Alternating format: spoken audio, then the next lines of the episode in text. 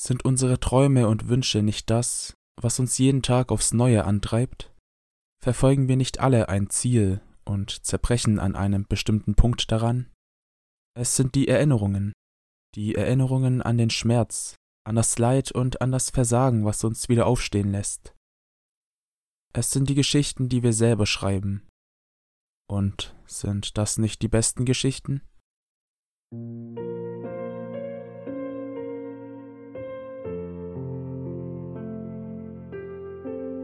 Wir schreiben Geschichten, um aus der Realität zu entfliehen. Aber auch das echte Leben erzählt uns etwas. Meistens nicht das, was wir hören wollen, sondern das, was wir hören müssen. Das echte Leben schreibt keine schönen Geschichten, es schreibt wahre Geschichten. Und diese können so viel grausamer sein, als wir es uns vorstellen können. Mein Name ist John Winter und meine Geschichte ist so eine. Sie ist grausam und wahr.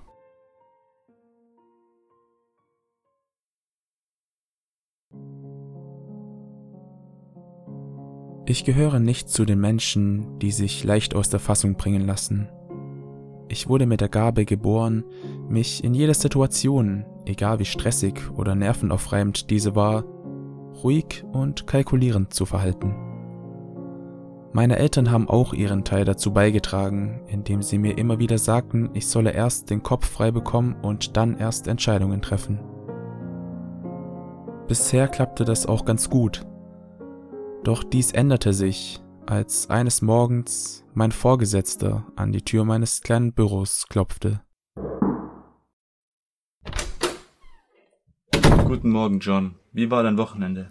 Morgen, Mr. Worley. Nicht sehr spannend, wenn ich ehrlich bin. Ich habe mir ein paar gemütliche Tage mit meiner Frau gemacht. Sehr schön. Ich habe nur wenig Zeit und komme direkt zum Punkt. Ich habe hier einen neuen Fall für dich. Wird dich bestimmt interessieren. Mr. Worley war ein älterer Mann mit fast grauen Haaren und faltiger Haut. Seine buschigen Augenbrauen stachen über seinen eingefallenen Augenhöhlen heraus und seine Brille saß schief auf seiner krummen Nase. Er übergab mir einen Ordner mit Dokumenten und Bildern. Ich öffnete ihn überflog die ersten Seiten und musste schlucken. Mr. Worley starrte mich an und zog eine Augenbraue hoch. Also, was sagst du? Wäre das etwas für dich? Ich weiß, das ist etwas komplizierter als sonst, aber du gehörst zu den Besten hier und ich setze mein volles Vertrauen in dich. Sie haben recht. Ich habe Interesse an dem Fall, aber nur unter einer Bedingung. Ich möchte alleine arbeiten. Das lässt sich einrichten. Adrian ist an einem der Tatorte. Er wird dir weitere Informationen geben. Ich glaube, er meinte vorhin, dass er noch etwas gefunden hat, was vielleicht wichtig wäre. Dann werde ich mich so schnell wie möglich mit Adrian in Verbindung setzen. Solltest du aber doch Hilfe gebrauchen, sag gern Bescheid. Ich werde dir jemand zur Verfügung stellen. Du musst das alles nicht alleine machen. Keine Sorge, Chef. Ich bekomme das schon hin. Trotzdem danke. Na gut. Und noch etwas, John. Sei vorsichtig bei diesem hier. Die Zeiten sind gefährlich geworden und gute Männer werden vom Bösen begraben. Ich kann schon auf mich aufpassen. Wie Sie gesagt haben, ich bin der Beste auf dem Gebiet. Mr. Worley nickte und verließ den Raum. Ich ließ mich in meinen Sessel zurückfallen und starrte an die Decke. Dieser Fall könnte sich als äußerst kompliziert erweisen. Alles, was ich in meiner bisherigen Ermittlerkarriere erlebt hatte, reichte von Diebstahl und Betrug bis hin zu Geiselnahmen. Morde waren auch schon dabei gewesen. Doch dieser Fall, gerade dieser Fall, deckte eine ganz neue Facette meiner Arbeit auf und ich war mir nicht sicher, ob ich das als eine hilfreiche Erfahrung oder meinen kommenden Untergang betrachten sollte.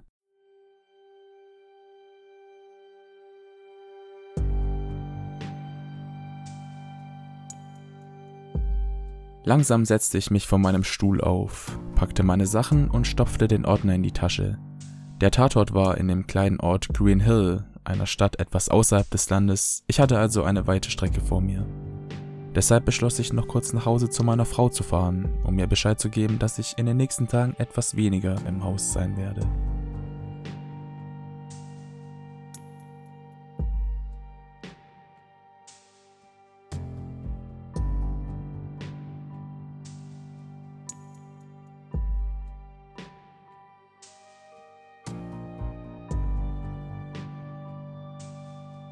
Kalte Windböen peitschten durch die Luft, als sich die Tür nach draußen öffnete.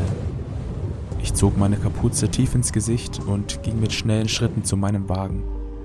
Mit zittrigen Händen schloss ich auf und setzte mich schnell rein. In den letzten Tagen war es häufiger zu Stürmen gekommen und es sollte in nächster Zeit auch nicht besser werden. Ich sehnte mich nach dem Frühling, der Sonne und vor allem nach der Wärme. Zum Glück gab es ja die Sitzheizung. Ich betätigte diese und ließ einige Minuten verstreichen. Als es warm genug war, zündete ich den Motor und begab mich zu meiner Wohnung.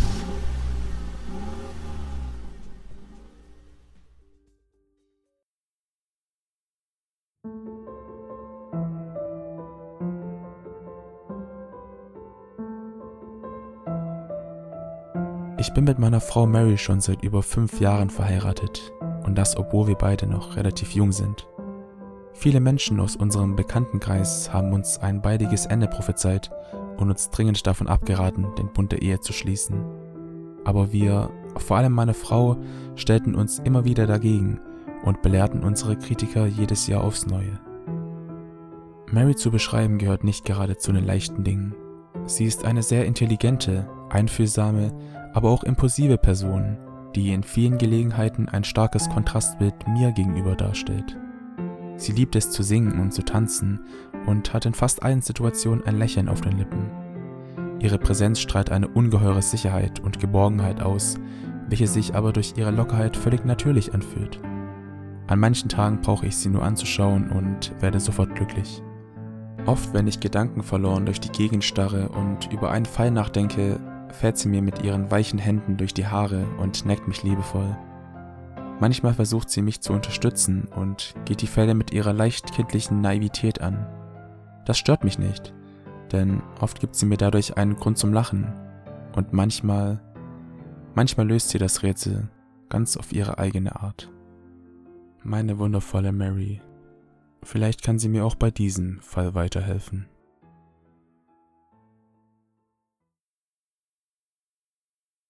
Der Wagen bog in die letzte Straße ab und stoppte weich vor der Garage meines Apartments. Ich stieg aus und lief zügig in Richtung Haustür. Angenehme Wärme und ein süßlicher Duft umhüllten mich innerhalb von Sekunden, während mich der leise Klang des alten Plattenspielers willkommen hieß. Für einen kleinen Moment fühlte ich mich geborgen. Ich betrat den Flur und hing meinen Mantel an den Kleiderständer. Als ich mich umdrehte, lehnte sich Mary an den Türrahmen des Wohnzimmers und grinste mich an. Na, wurdest du nun endlich für deine Unfähigkeit gefeuert? Du bist ja lustig drauf. Ich wurde befördert und stehe nun an oberster Stelle. Ab heute darfst du mich nur noch mit Sie ansprechen. Befördert? Wenn ich enthülle, wie viele Fälle ich schon für dich gelöst habe, dann säße ich im Präsidium und du wahrscheinlich wegen Betruges hinter Gittern. Ich lächelte und gab ihr einen Kuss auf die Stirn. Da hast du wahrscheinlich gar nicht so unrecht. Wir setzten uns auf das Sofa und Mary schmiegte sich an mich. Ihre Wärme verlangsamte meinen Puls. Also, warum bist du wieder hier? Ich habe einen neuen Fall bekommen. Er ist ein bisschen weiter weg von hier, also werde ich für ein paar Tage außer Haus sein. Mary setzte sich auf und starrte mich neugierig an. Um was geht es denn? Etwas Spannendes? Ich darf und will dir nicht zu viel sagen. Es ist ein sehr komplexer Fall. Mary boxte mir in die Schulter. Nun sag schon. Also gut. Es hat etwas mit dem Fall in Green Hill zu tun. Ich soll Recherche und Aufklärung betreiben und einen ausführlichen Bericht darüber verfassen. Meine Frau blickte mich etwas nachdenklich an. In ihren Augen war eine Spur von Angst zu sehen. Green Hill. Davon habe ich ein bisschen gelesen, und das hört sich nicht wirklich gut an. Bist du dir sicher, dass du das machen möchtest? Ich, ich, ich weiß nicht, ob das so eine gute Idee ist. Mach dir da doch keine Sorgen. Ich weiß, was mich erwartet und werde vorsichtig sein. Du kennst mich doch. Außerdem habe ich bisher jeden Auftrag gut abgeschlossen und das soll sich bei diesem auch nicht ändern. Mary war normalerweise kein Mensch, welcher sich großartige Sorgen machte. Ich bewundere es, wie locker sie in vielen Situationen ist und wie spielerisch leicht sie Aufgaben löst. In diesem Punkt habe ich sie immer beneidet. Das und ihre großartigen Kochkünste. Sie war eine sehr gute Köchin und hat aus diesem Grund schon in vielen noblen Restaurants gearbeitet. An jenem Abend, als sie etwas Köstliches zubereitete und lachend am Esstisch saß, kam mir wieder in den Sinn, was für ein unglaubliches Glück ich mit dieser Frau hatte.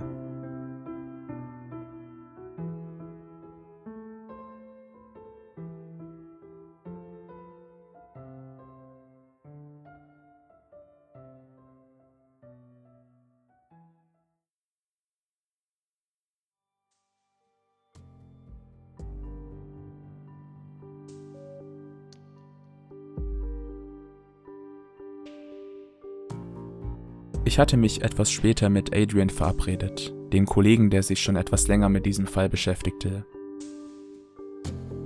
Nach knapp zwei Stunden Fahrt traf ich an der vereinbarten Kneipe ein. Es war sehr ruhig, etwas ungewöhnlich für diese Uhrzeit, aber mir sollte es recht sein. Ich erkannte meinen Kollegen an einem runden Tisch mit einem Glas Bier in der Hand und einem kleinen Buch vor ihm. Adrian war groß gewachsen, hatte schwarzes Haar und einen vollen Bart. Er war noch recht jung, etwa im gleichen Alter wie ich, trug eine lockere Hose und einen dunklen Mantel. Ich bestellte an der Theke ebenfalls ein Bier und setzte mich dann zu ihm. Dieser begrüßte mich mit einem kräftigen Handschlag. Seine Leute hatten am Tatort schon einige Arbeit geleistet, aber doch recht wenig gefunden. Das einzig wirklich Brauchbare war ein Tagebuch, welches von Crimson persönlich verfasst wurde. Nur zwei Seiten wurden beschrieben, der Rest war leer. Adrian bezeichnete das Ganze als kompliziert und schob mir das kleine Buch rüber. Ich schlug die erste Seite auf und begann zu lesen.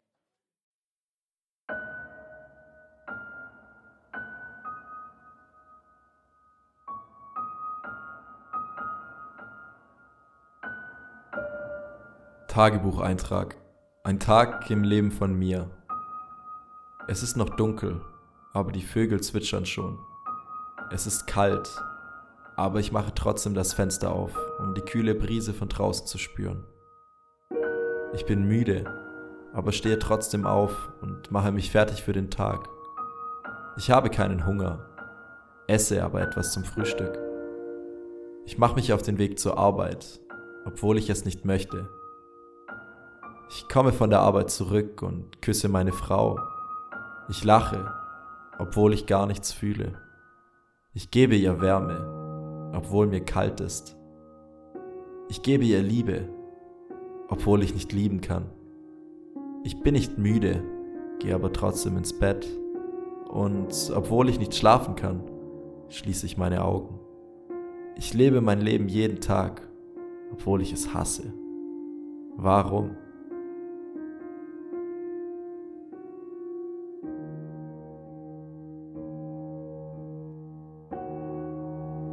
Tagebucheintrag. Ein Tag im Leben von mir. Heute war ein sehr schöner Tag. Ich wurde von der Sonne geweckt und das Erste, was ich sehen durfte, war das leicht verschlafene Lächeln meiner wunderschönen Frau direkt neben mir.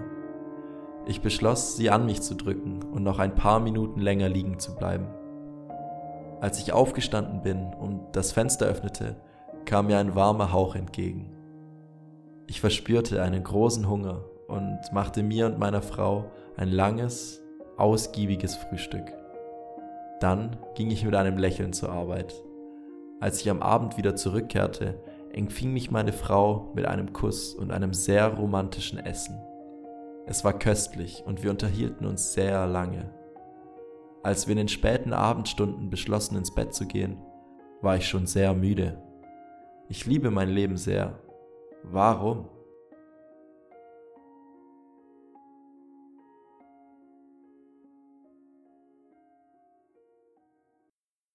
Ich musste noch etliche Stunden an dem kleinen Tisch gesessen haben, denn ich schreckte etwas auf, als der Wirt mich zum Gehen bat, da der Laden bald schloss.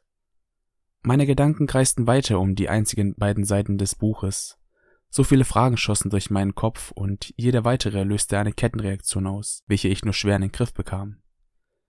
Ich verstand langsam, was Mr. Worley und Adrian mit kompliziert meinten. Als ich später im Bett meines Hotelzimmers lag und an die dunkle Decke starrte, thronte nur noch ein einziger Gedanke über allem.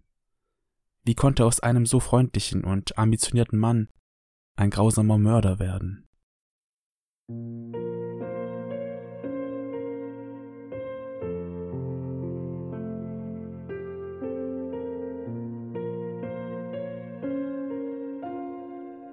Ich habe oft Albträume. Nicht die, die lange im Gedächtnis bleiben, sondern die, bei denen am Ende keine Erinnerungen an die Geschehnisse, sondern nur das Gefühl der Angst bleibt. Es gab oft Tage, an denen ich schweißgebadet wach geworden bin und nur das erdrückende Gefühl roher Angst fühlen konnte.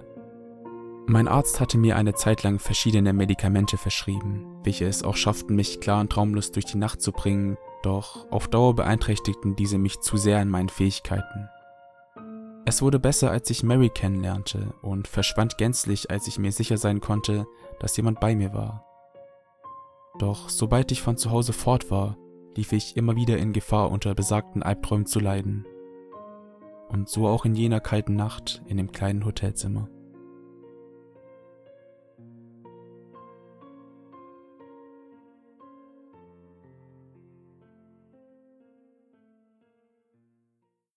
Ich stieg am nächsten Morgen früh in meinen Wagen. Es stand relativ viel an heute und ich wollte mir noch einen Kaffee holen, bevor ich mich in Richtung Innenstadt aufmachte. Dort sollte ich Dr. Colleen treffen, eine Psychotherapeutin, mit der ich mich verabredet hatte, um mir ein paar Fragen zu ihrem ehemaligen Patienten zu stellen. Ich fühlte mich etwas unruhig, denn ich wusste nicht, was mich erwartet und vor allem, was mir Dr. Colleen erzählen würde.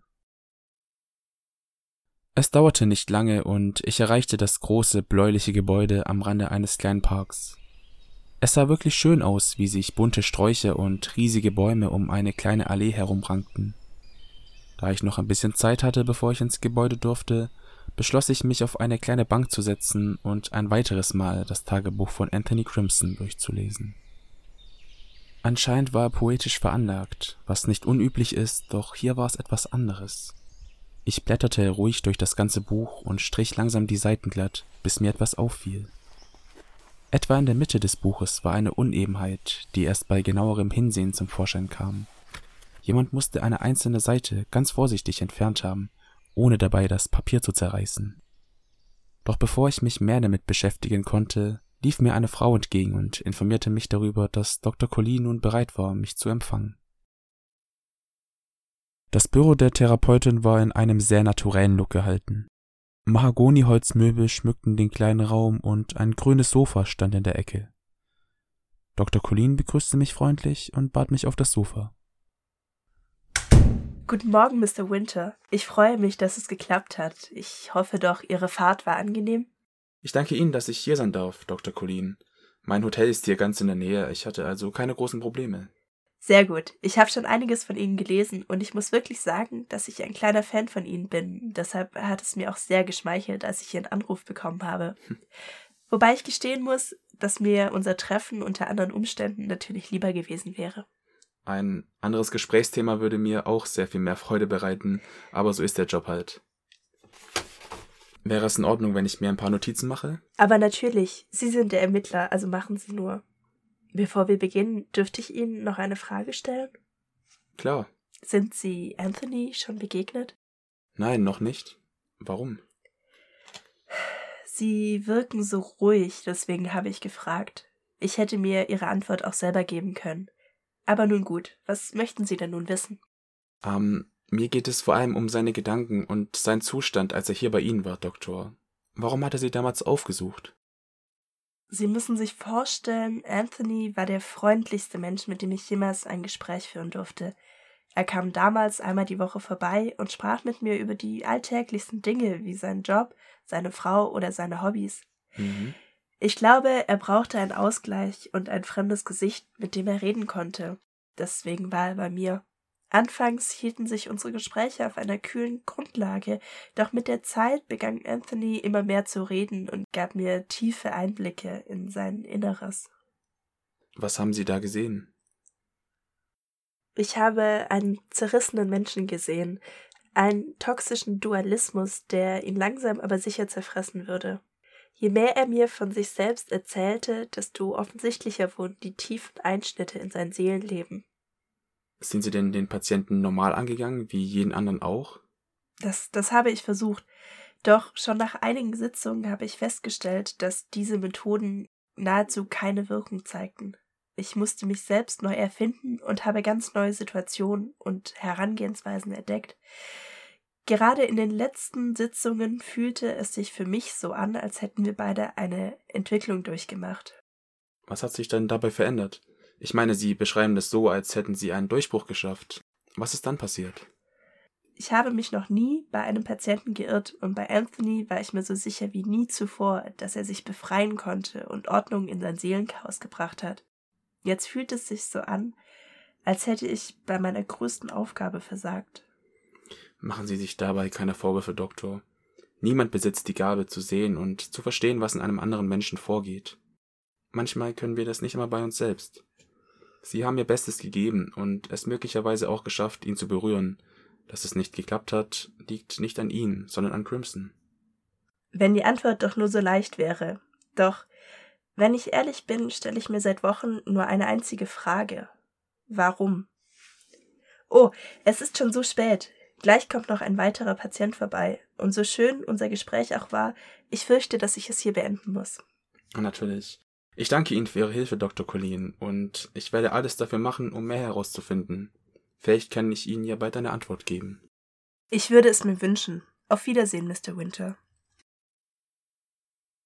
Ich verabschiedete mich und ging durch die Tür. Mein nächster Termin war erst in ein paar Stunden, deshalb beschloss ich mich noch einmal auf die Bank im Park zu begeben. Dr. Colleen war garantiert die Beste auf ihrem Gebiet in der ganzen Stadt. Viele beschrieben sie als Souveränität in Person und es gab nicht gerade wenige, die sie als seelische Wunderheilerin ansahen. Doch dieses Gespräch machte mich etwas stutzig. Da war dieses Funkeln in ihren Augen, diese Unruhe in ihrem Blick, die bei einem Therapeuten ihres Kalibers sehr ungewöhnlich war. Irgendetwas stimmte nicht mit ihr, und ich musste herausfinden, was genau das war. Plötzlich klingelte mein Handy. Hey, ich bin's.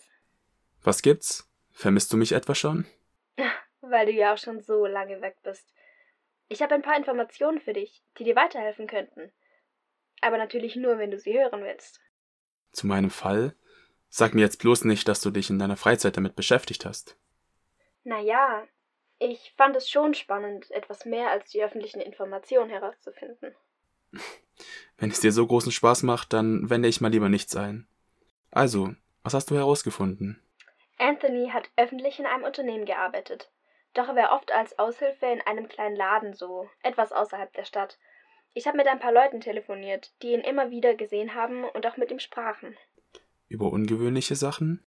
Nein, sie alle meinten, er wäre ein zuvorkommender Mann gewesen, der stets freundlich und höflich zu ihnen war. Also genau das, was auch in der Presse steht und mir die Therapeutin erzählt hat. Du weißt doch, was man sagt. Psychokiller haben ein freundliches Gesicht. Ich glaube, ich sollte dir lieber den Fall überlassen. Du hast schon mehr herausgefunden als ich. Ach, Quatsch. Wir machen das zusammen. Ich glaube, wir geben ein ziemlich gutes Team ab. Das klingt nach einem Plan. Ich muss jetzt gleich weiter, aber halt mich auf dem Laufenden, falls du was Neues hast. Und schick mir die Adresse vom Laden.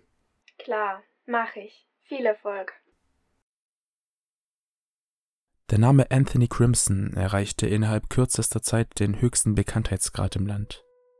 Das nicht, weil er einen erfolgreichen Song herausgebracht oder ein begnadeter Sportler war, nein, er zielte auf den wunden Punkt unserer sensationsaffinen Gesellschaft, indem er sieben Menschen ermordete. Die Behörden gehen von einer willkürlichen Tat aus, so hatten die Opfer keinerlei Verbindung zueinander. Kinder, Frauen, Männer, egal welche Altersklasse, er riss sieben Menschen aus dem Leben heraus. Unter welchen Umständen und wie genau wollten die Pressesprecher des Police Departments nicht preisgeben. Selbst in dem Bericht, den ich bekommen hatte, standen keine genauen Details drin. Als ich zum ersten Mal ein Bild von Crimson sah, konnte ich mir das beim besten Willen nicht vorstellen. Und als dann die ersten Informationen über ihn selbst an die Öffentlichkeit drangen, war die Verwunderung zu spüren. Dieser unauffällige, ruhige und ambitionierte Ehemann soll einen Mord begangen haben? Schon bald überstieg die Anzahl der Verschwörungstheorien in den sozialen Netzwerken jegliche Vorstellungskraft und verzerrten das Bild des Täters vehement.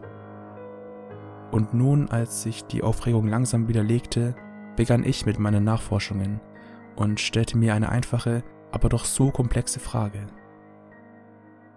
Wie wird man zu einem Mörder?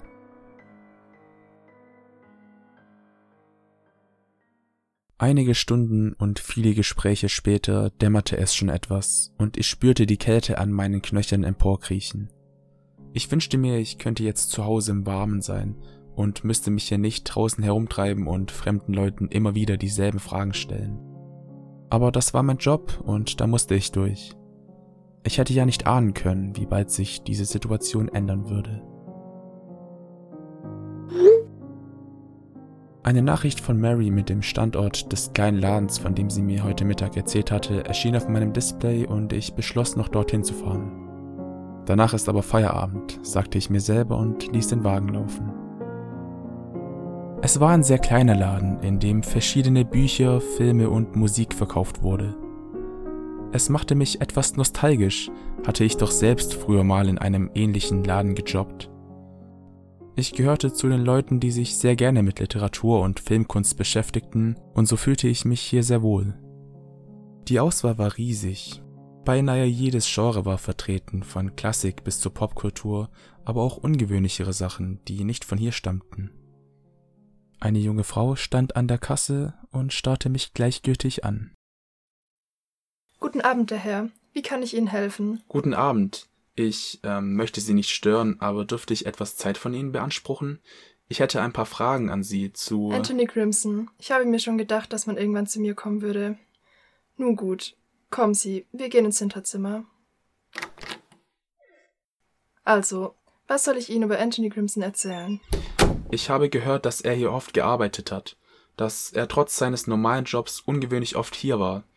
Die Leute sagen, er soll ein sehr freundlicher Arbeiter gewesen sein und dass viele auch nur wegen ihm hierher gekommen sind. Jede Person, mit der ich mich bisher unterhalten habe, bestätigt mir das. Was können Sie mir sagen? Crimson war. Bitte sagen Sie nicht, dass er ein freundlicher Mensch war. Gut darin zu verbergen, was er wirklich ist. Wie meinen Sie das? Haben Sie ihn schon mal getroffen? Mit ihm geredet? Noch nicht. Ich. Gut. Dann können Sie auch gar nicht verstehen, was ich meine. Ich schlage vor, Sie treffen ihn zuerst und dann reden wir nochmal. Ich denke, dann kann ich Ihnen vielleicht eine Hilfe sein. Ich, aber können Sie mir nicht? Nein. Schönen Abend noch. Wenigstens Ihren Namen. Jean. Mein Name ist Jean. Jean stieß mich leicht aus der Tür hinaus und schloss diese rasch. Sie war temperamentvoll. Ich machte mir ein paar Notizen und spazierte langsam in Richtung meines Autos. Es war sehr kalt und einzelne Schneeflocken rieselten auf meinen schwarzen Wagen. Ich überlegte, ob ich meine Frau noch anrufen sollte, doch ich beließ es. Es war spät und ich wollte sie nicht aufwecken. Ich selbst spürte langsam, wie die Müdigkeit über mich herbrach und so erklärte ich den heutigen Tag auch für beendet. Ich fuhr zurück ins Hotel und fiel ins Bett. Es dauerte nicht lange, bis meine Augenlider schwer wurden.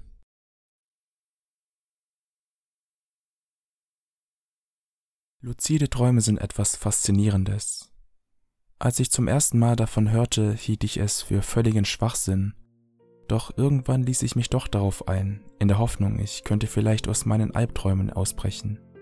Im Internet stehen viele Tipps und Anleitungen, wie man Klarträume erzeugen kann, doch es funktionierte nie, wenn ich es versuchte. Immer in den Nächten, wenn ich es am wenigsten erwartete, wachte ich im Traum auf und mir war bewusst, dass es nur ein Traum war. Ich konnte nun tun und lassen, was ich wollte.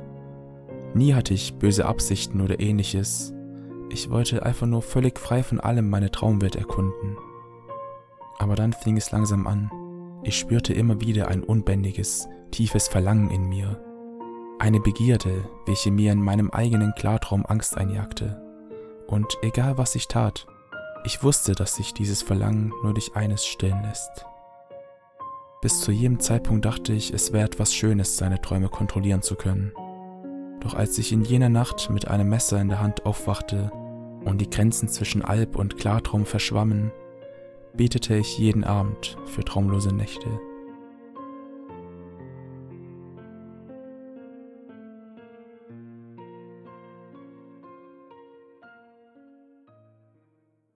Am nächsten Morgen wachte ich mit einem mulmigen Gefühl auf. Heute war nicht nur ein kalter, verregneter Tag, sondern auch mein erstes Treffen mit Anthony Crimson. Ich versuchte mich immer wieder vorzubereiten und studierte meine Fragen an ihn ein, doch ich fühlte mich keine einzige Sekunde sicher. Egal ob ich meine Fragen umformulierte oder sogar ganz rausschrieb, ich wusste einfach nicht, welche Antworten auf mich warteten. Das machte mich verrückt. Natürlich hatte ich im Voraus viel recherchiert und ja auch mit genügend Personen gesprochen, doch ich war noch nicht vorbereitet auf ein persönliches Gespräch mit Crimson. Irgendwann ließ ich alles bleiben und begab mich langsam auf den Weg in das staatliche Gefängnis.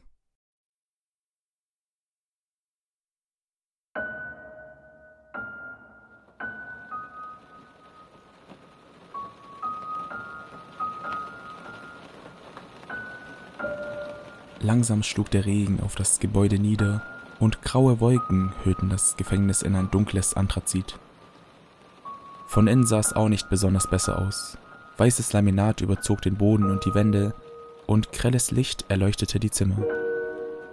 Der Leiter des Gefängnisses begrüßte mich und bat mich einen Moment zu warten, bis man die Zelle des Gastes, so wie er Crimson nannte, bereit gemacht hatte.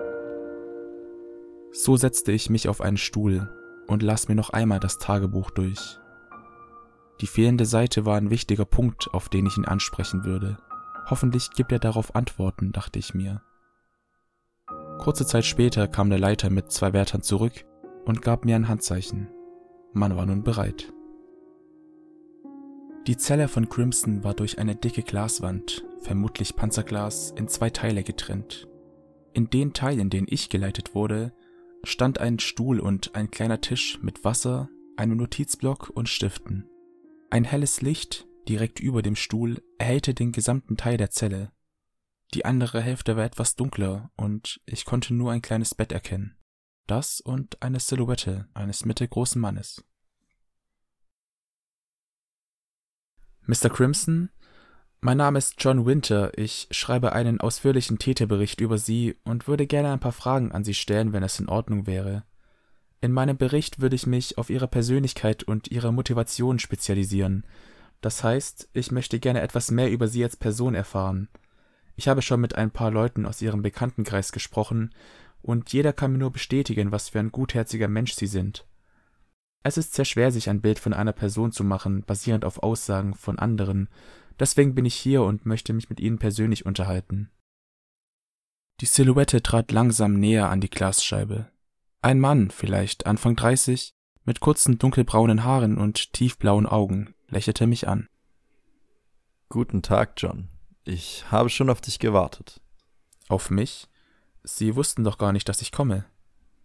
Oh, man hört ziemlich viel, wenn man alleine ist. Auch wenn sich die Wärter über einen Besucher von mir unterhalten. Oder sollte ich besser sagen, einen Fan? Ich meine, wer sonst nimmt sich die Zeit und Mühe und schreibt einen ganzen Bericht über den armen Anthony Crimson? Mir geht es um Ihre Persönlichkeit und was Sie angetrieben hat, Mr. Crimson. Ich bitte Sie nur ein paar Fragen zu beantworten. Natürlich. Bitte entschuldigen Sie mich. Manchmal spielen meine Persönlichkeiten verrückt und ich kann nicht kontrollieren, wer gerade spricht. Ihre Persönlichkeiten? Was meinen Sie damit? Du willst etwas über mich schreiben und weißt nicht, dass ich multiple Persönlichkeiten in mir trage? Du bist ja lustig, John.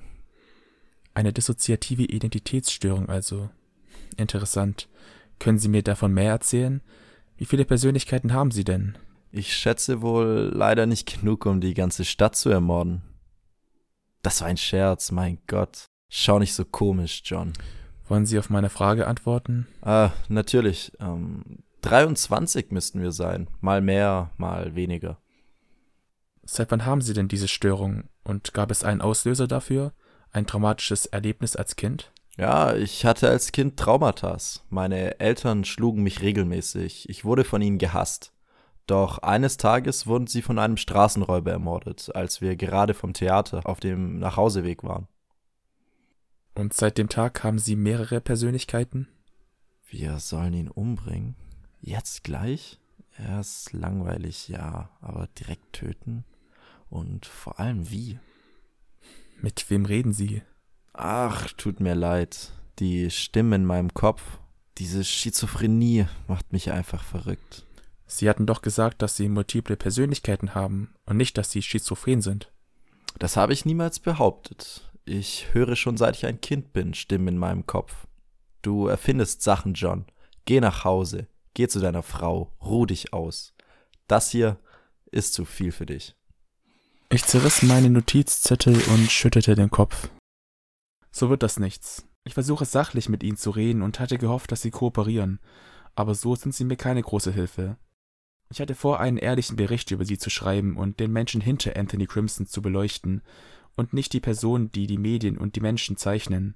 Aber so kann ich Ihnen nicht helfen und ich bin mir auch nicht sicher, ob ich das möchte. Vielleicht sind Sie auch nur ein psychopathischer Mörder, der vor seinen Mitmenschen aufs Scheinheilig tut. Vielleicht sind Sie auch nur ein Klischee, wie es schon Hunderte und Tausende vor Ihnen waren. Ich hatte gehofft, dass es nicht so ist, dass sie interessanter wären, vielschichtiger. Ich habe gedacht, sie wären ein bisschen mehr wie. Ich? Wolltest du das sagen, John? Ein bisschen mehr wie du? Crimson Zeitung änderte sich und er runzelte die Stirn. Er wirkte nun fokussierter als vorher und blickte mich intensiv an. Etwas sagte mir, dass er nun aufhören würde mit den Lügen und ich nun offen mit ihm reden könnte. Doch gerade als ich etwas sagen wollte, ertönte ein lautes Dröhnen, welches das Ende meiner Gesprächszeit signalisierte. Zwei Wärter kamen hinein und baten mich zu gehen. Als ich gerade auf dem Weg zur Tür war, rief Anthony Crimson mir plötzlich hinterher. Ich habe Sie falsch eingeschätzt, Mr. Winter. Es tut mir sehr leid und ich hoffe, dass unser nächstes Gespräch von Anfang an offen sein kann. Ich werde auf Sie warten.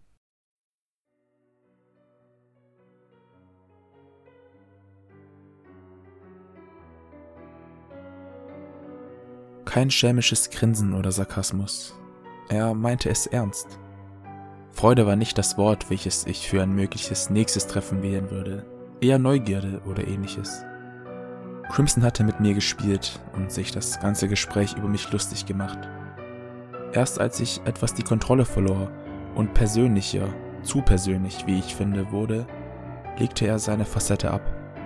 Ich war mir nicht sicher, ob dies der richtige Weg war, doch als Schlüssel zum Erfolg war mir jeder Weg recht, egal was es kosten würde. Der Fall Anthony Crimson hatte mit dem heutigen Gespräch erst richtig begonnen.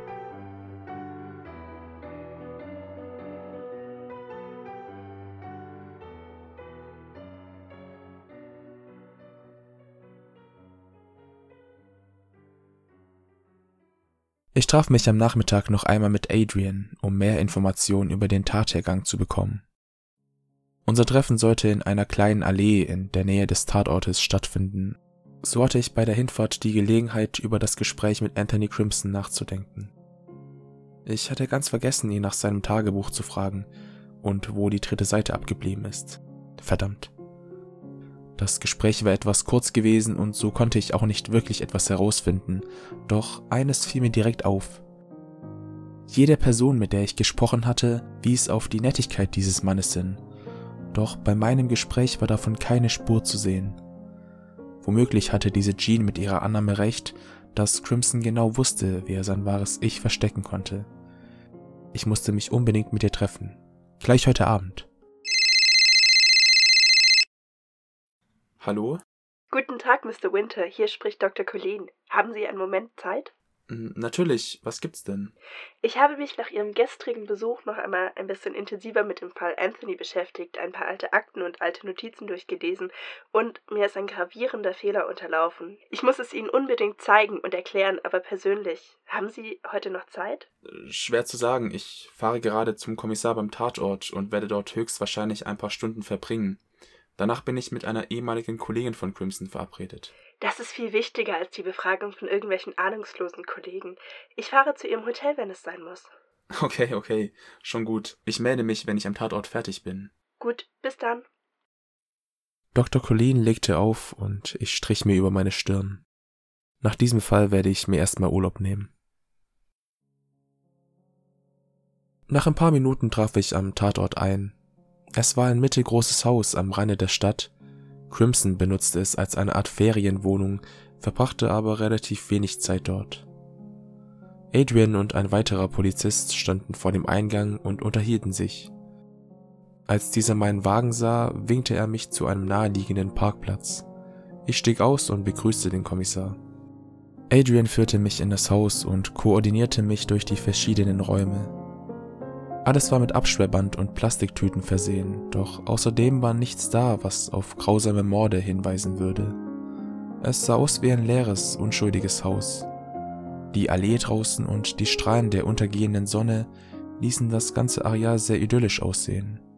Es war ein schöner Ort und kaum zu glauben, dass es vor nicht allzu langer Zeit für einige Menschen die Hölle auf Erden gewesen ist. Diese Gedanken ließen mich nicht los, als ich mich einige Stunden später auf dem Weg zu Dr. Colleen machte.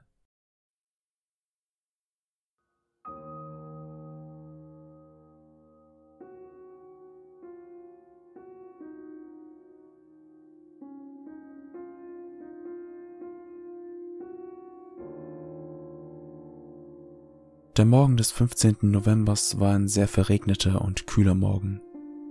Dunkle Regenwolken verdeckten den Himmel und so blieb die Sonne nahezu den ganzen Tag verschwunden. Anthony Crimson verließ gegen 7 Uhr seine Wohnung, um sich auf den Weg zur Arbeit zu machen. Unterwegs hielt er noch kurz an einer Tankstelle, tankte auf und bestellte sich einen Kaffee für unterwegs. Im Geschäft kam er jedoch nie an. Als sein Chef ihm eine Stunde nach Arbeitsbeginn anrief, ging nur der Anrufbeantworter ran. Merkwürdig, doch da an diesem Tag sowieso sehr wenig los gewesen war, konnte man die Abwesenheit Crimsons verkraften. Dieser fuhr inzwischen auf der Autobahn Richtung Green Hill, um zur örtlichen Stadtbücherei zu gelangen. Er war ein begeisterter Leser, interessierte sich auch sehr für klassische Literatur.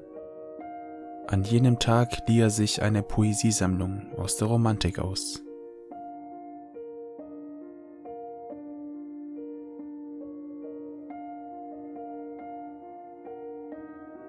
Sieben Opfer waren es am Ende. Sieben Menschen, die keinerlei persönliche Verbindungen zueinander hatten. Sie alle kannten sich nicht einmal. Es waren Menschen verschiedener Herkunft, Frauen, Männer, aber auch Kinder. Sie alle teilten nur eines, die letzten Stunden ihres Lebens in der Hölle.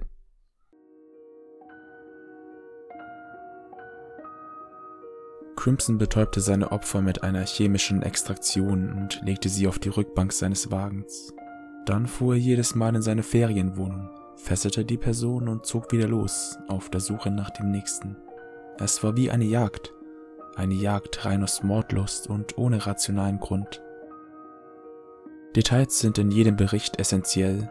Es ist unabdingbar, dass man jeden Fall so genau wie möglich niederschreibt und dabei jedes Detail, egal wie grausam oder brutal es auch sein mag, wahrnimmt und erwähnt.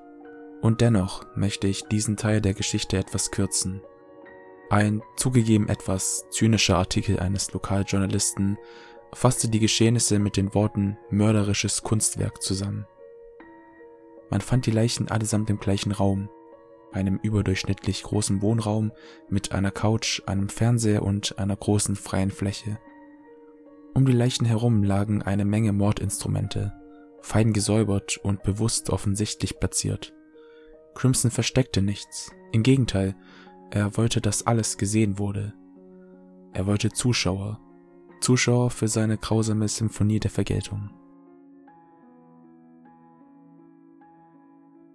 Jedes Opfer wurde individuell ermordet und war bei vollem Bewusstsein.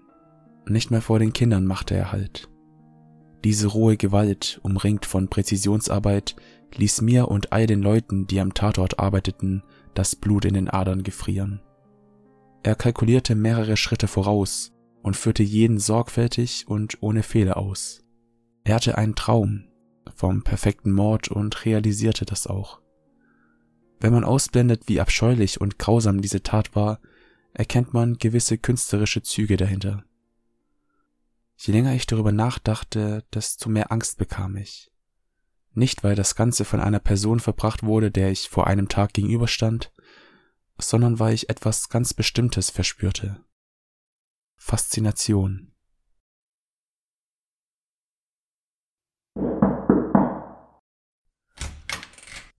Oh, Sie haben also doch noch die Zeit gefunden. Ich wollte mich schon fast auf den Weg zu Ihrem Hotel machen.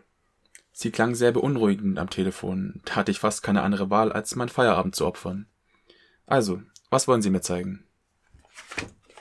Diese Notizen hier, die ich gemacht habe.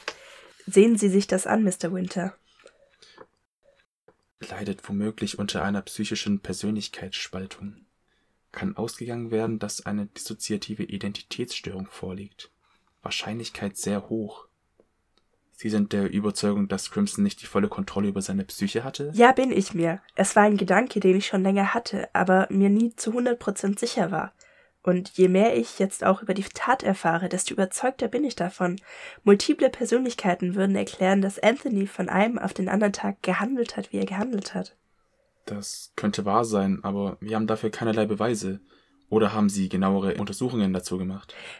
Nein, habe ich nicht. Aber wenn ich ihn jetzt nochmal besuchen könnte, wäre ich vielleicht in der Lage, eine Diagnose abzugeben. Niemand außerhalb der Polizei und Anwälten dürfen ihn jetzt besuchen gehen. Das wissen Sie doch, Dr. Collin. Können Sie nichts dagegen tun? Sie haben doch einen großen Einfluss. Ein paar gute Worte können Sie doch bestimmt einlegen. Ich glaube, da ist mehr nötig als ein paar nette Worte. Es tut mir leid, aber die Staatspsychologen werden schon herausfinden, was mit Crimson ist. Das Strafmaß würde erheblich gesenkt werden, falls eine Identitätsstörung diagnostiziert wird. Es würde so viel erklären und richtigstellen. Aber es ist sehr kompliziert und ich bin mir nicht sicher, ob die Kollegen vom Staat ähnlich kompetent sind wie ich. Warum ist es Ihnen denn so wichtig, dass Crimson ein geringeres Strafmaß bekommen soll?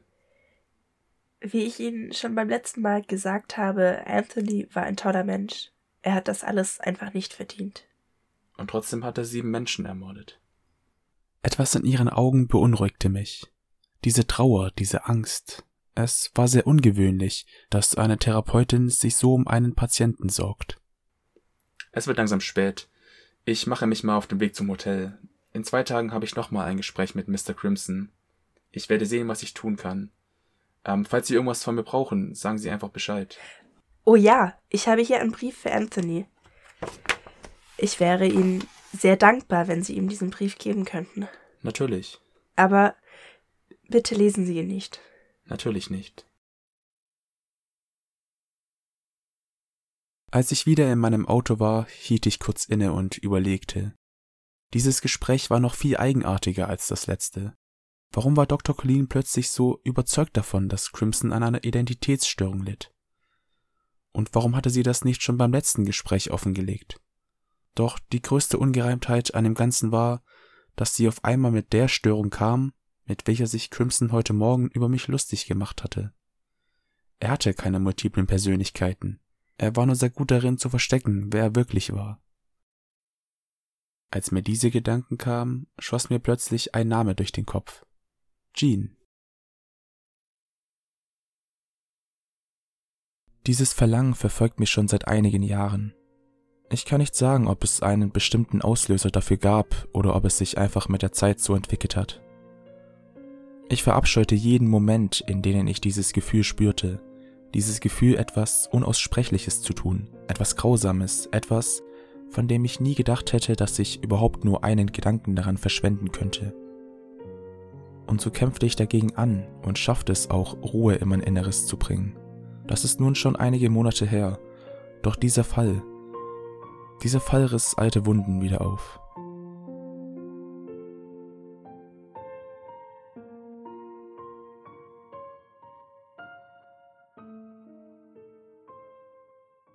Ich wachte am nächsten Morgen früh auf und machte mich auf den Weg zum kleinen Laden außerhalb der Stadt. Ich war äußerst interessiert an den Informationen, die Jean möglicherweise für mich hatte, und außerdem habe ich mir für danach freigenommen, um zu Mary zurückzufahren. Am Laden angekommen, stellte Jean gerade ein paar Bücher in das Schaufenster. Ah, du bist wieder da. Natürlich. Sie haben mich beim letzten Mal etwas forsch rausgeschmissen. Das konnte ich natürlich nicht auf mir sitzen lassen. Du kannst mich du nennen. Ich stehe nicht so auf falsche Höflichkeit.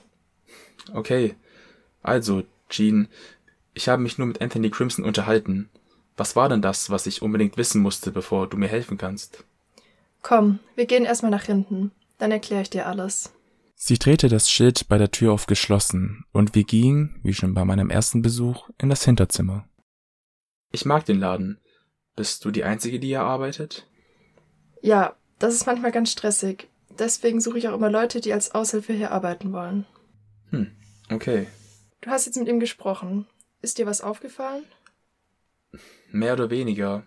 Er war sehr zynisch. So übertrieben freundlich, wie es mir alle davor gesagt haben, war er aber nicht. Genau das ist es. Jeder ist der Annahme, dass Anthony Crimson ein unglaublich sozialer und liebenswürdiger Mensch war. Keiner hinterfragt ihn und deswegen ist er auch so gefährlich. Was ist mit dir?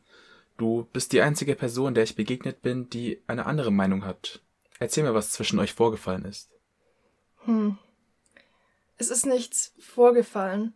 Es ist nur so, dass ich ein ganz gutes Gespür für Menschen habe. Und bei ihm habe ich schon in der ersten Woche bemerkt, dass er sich zurückhält.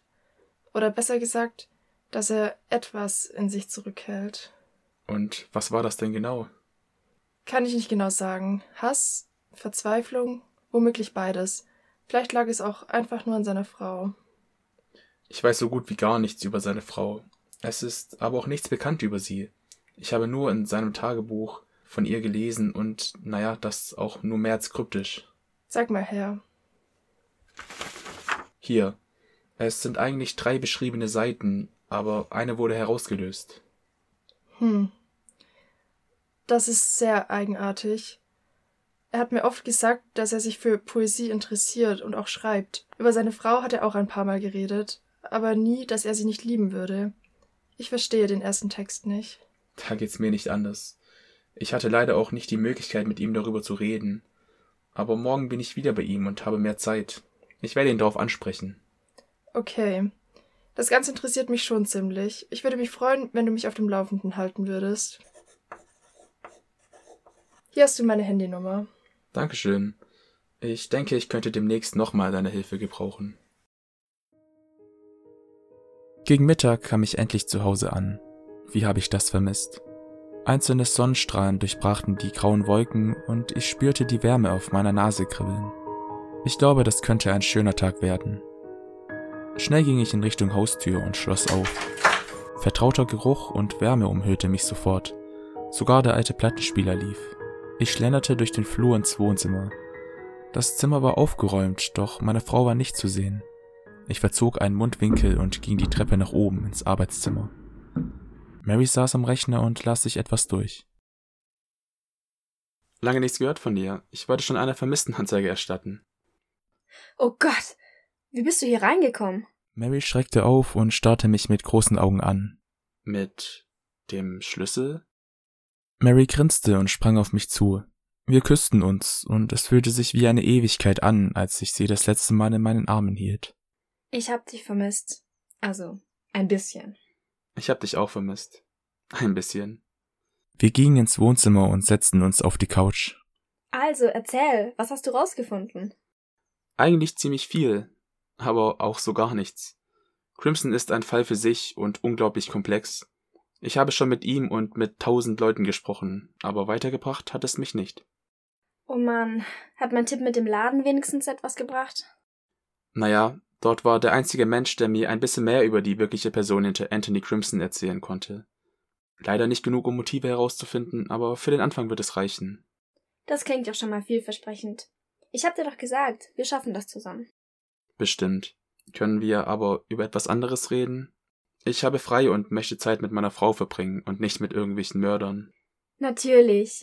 Auf was hast du denn Lust?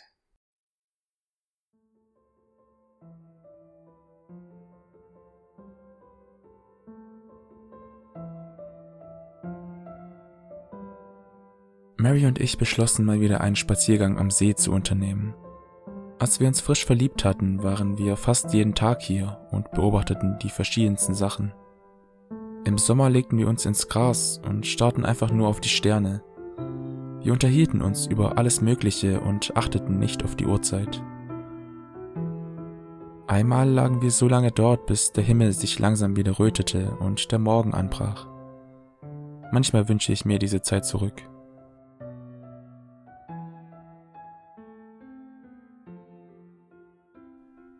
Spät am Abend lagen wir im Bett und starrten ins Dunkle.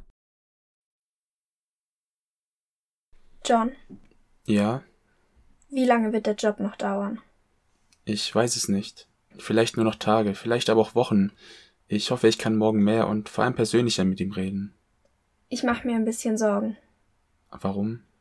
Ich habe Angst, dass sich das Ganze verändert. Ich will nicht, dass du daran zerbrichst. Wie kommst du denn darauf? Ich weiß auch nicht. Vielleicht steigerst du dich zu sehr in etwas rein, was dich kaputt macht. Das werde ich nicht. Ich weiß ganz genau, wie ich das alles angehen muss und wo die Grenzen sind.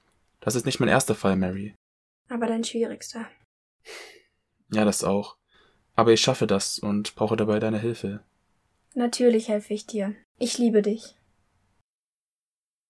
Sie gab mir einen Kuss auf die Stirn und drehte sich dann zur Seite. Ich starrte an die Decke und dachte nach. Nach ein paar Minuten atmete Mary gleichmäßig und ich war mir sicher, dass sie schlief.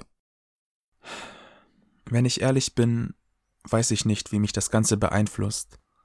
Ich dachte am Anfang, ich stecke das locker weg, doch je tiefer ich drin bin, desto schlimmer wird es. Meine Gedanken und Gefühle irritieren mich. Ich schlafe nicht gut, wenn ich alleine bin. Natürlich ist es nicht einfach, wenn man im Detail erfährt, dass ein Mann, mit dem man am gleichen Tag noch geredet hat, sieben wehrlose Menschen nacheinander ermordet hat. Aber es ist noch viel schwerer, wenn man dabei fast nichts fühlt. Ich habe das Gefühl, ich werde langsam kalt, und ich weiß nicht, wie ich das stoppen soll. Ich habe auch Angst, Mary. Vielleicht noch mehr Angst als du. Nicht vor Crimson oder vor sonst wem, sondern vor mir selbst. Und ich weiß einfach nicht, was ich tun soll. Ich hoffe, ich bekomme das einfach schnell hinter mich und kann damit abschließen. Ich liebe dich, Mary. Dann drehte ich mich zur Seite und schloss die Augen, ohne dabei zu bemerken, wie meiner Frau eine Träne über die Wange lief. In der heutigen Nacht plagten mich wieder einmal schaurige Albträume, und das obwohl Mary bei mir lag.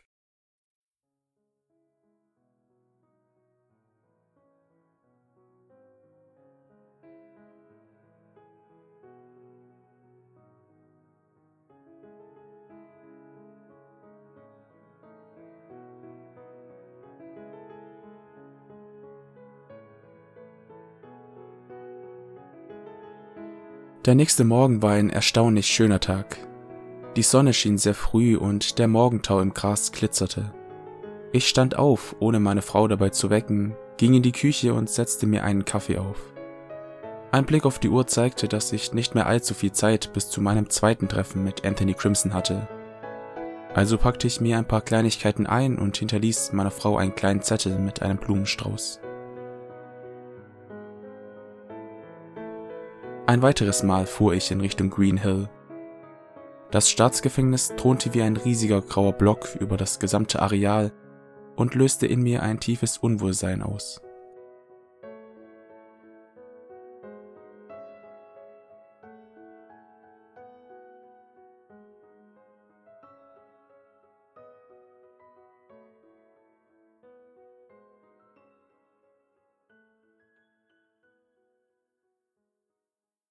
Willkommen zurück, Mr. Winter. Ich freue mich sehr, Sie wiederzusehen. Guten Morgen, Mr. Crimson. Ich hoffe, Sie sind heute etwas gesprächiger als das letzte Mal. Natürlich, ich bin neuen Leuten immer etwas vorsichtiger gegenüber. Aber ich bin mir sicher, dass ich ihnen trauen kann. Und wo wir gerade dabei sind, wir können uns auch gerne mit du ansprechen. Ich bin Tony. Mir ist die andere Umgangsform lieber. Sie können mich aber John nennen. Ich habe damit kein Problem. Gut, sehr gut, John. Also, du wolltest mit mir reden. Leg los. Ich. Nein, ich fange lieber anders an. Dieses Tagebuch hier. Vielleicht können Sie mir sagen, worum es darin geht, vor allem aber, was mit Ihrer Frau geschehen ist. Ah, ich habe mich schon gefragt, wann dieses Ding den Weg zurück zu mir findet. Ich schreibe gerne, weißt du. Ich interessiere mich auch allgemein für Literatur und Poesie, aber ich hatte nie vor, ein Tagebuch zu führen. Deswegen auch nur diese beiden Einträge. Aber warum dann überhaupt zwei Einträge machen?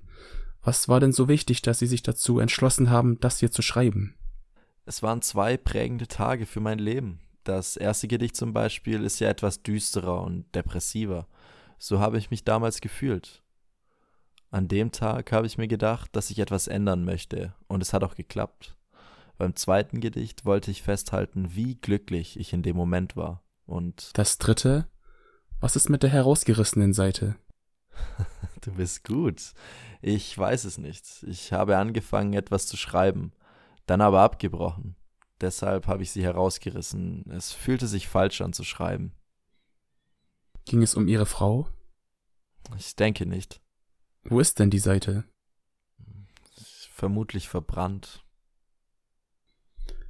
Nun gut. Wie kam es denn zu dieser Wandlung? Was hat sich mit ihrer Frau und ihrem Leben denn verändert? Naja, du machst einen grundlegenden Fehler, John. Es geht nicht um meine Frau, sondern um meine Frauen. Wie meinen Sie das? Es geht in dem Gedicht nicht um dieselbe Frau. Ich habe mich von der einen getrennt und dann eine andere geheiratet. Und damit einen Neustart begonnen. Jetzt verstehe ich. Um mögliche Motive zu finden, musste ich erst einmal die Person Anthony Crimson richtig kennenlernen. Aus diesem Grund bezogen sich die meisten meiner Fragen auf seine Vergangenheit und sein Leben vor der Tat. Die Akten, die mir zur Verfügung gestellt wurden, zeigten mir nicht viel, und so blieb mir nur die persönliche Konfrontation übrig. Dieser Mann, mit dem ich nun seit einer guten halben Stunde rede, scheint ein ganz normales Leben gehabt zu haben, mit den üblichen Auf und Abs, mit Höhen und Tiefen und einer normalen Psyche. Natürlich antwortete er auf meine Fragen mit etwas Abstand, und doch hatte ich nie das Gefühl, dass er etwas verheimlichen würde. Nur auf Fragen nach seiner letzten Frau war er stets abweisend. Vielleicht aus Scham? Bisher hatte noch niemand herausgefunden, wo diese abgeblieben war, und deshalb hatte man auch nicht die Möglichkeit, mit ihr zu sprechen. Das wollte ich aber ändern.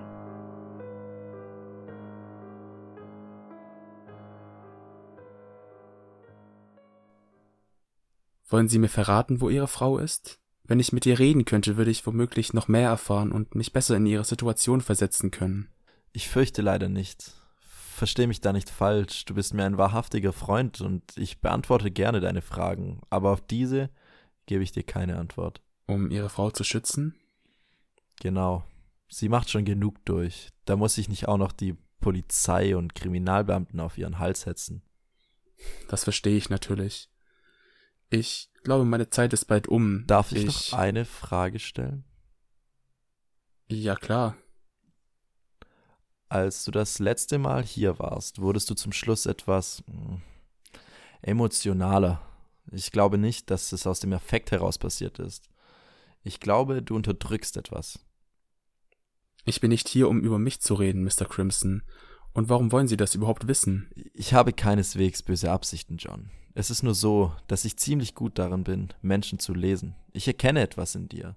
Ich sehe es daran, wie du sprichst, wie du dich ausdrückst. Du versuchst zwischen deiner privaten und deiner beruflichen Persönlichkeit zu trennen, aber bemerkst langsam, wie die Grenze verschwimmt. Du weißt nicht mehr, wie du die Dinge angehen sollst, nicht wahr?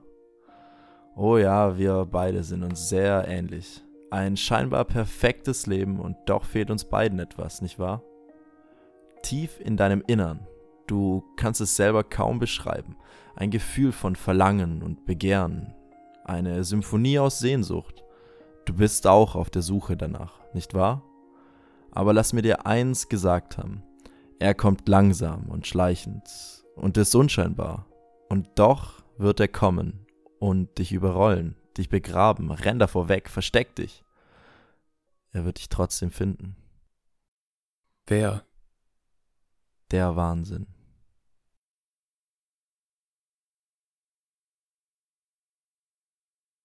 Dumpf schlug der Regen gegen das Dach meines Autos und leiser Donner fiel über das graue Gebäude des Staatsgefängnisses her. Ich saß schon ein paar Stunden im Wagen und grübelte. Über mein weiteres Vorgehen, über meinen Bericht, aber vor allem über das, was Anthony Crimson zu mir gesagt hatte. Und obwohl ich es nicht wahrhaben wollte, er hatte recht. Er hatte verdammt nochmal recht. Je länger ich darüber nachdachte, desto wütender wurde ich. Nicht wegen seinen Worten oder der Tatsache, dass ich einfach nicht weiterkomme. Nein, ich war wütend, weil ich daran interessiert war, was er zu mir sagte.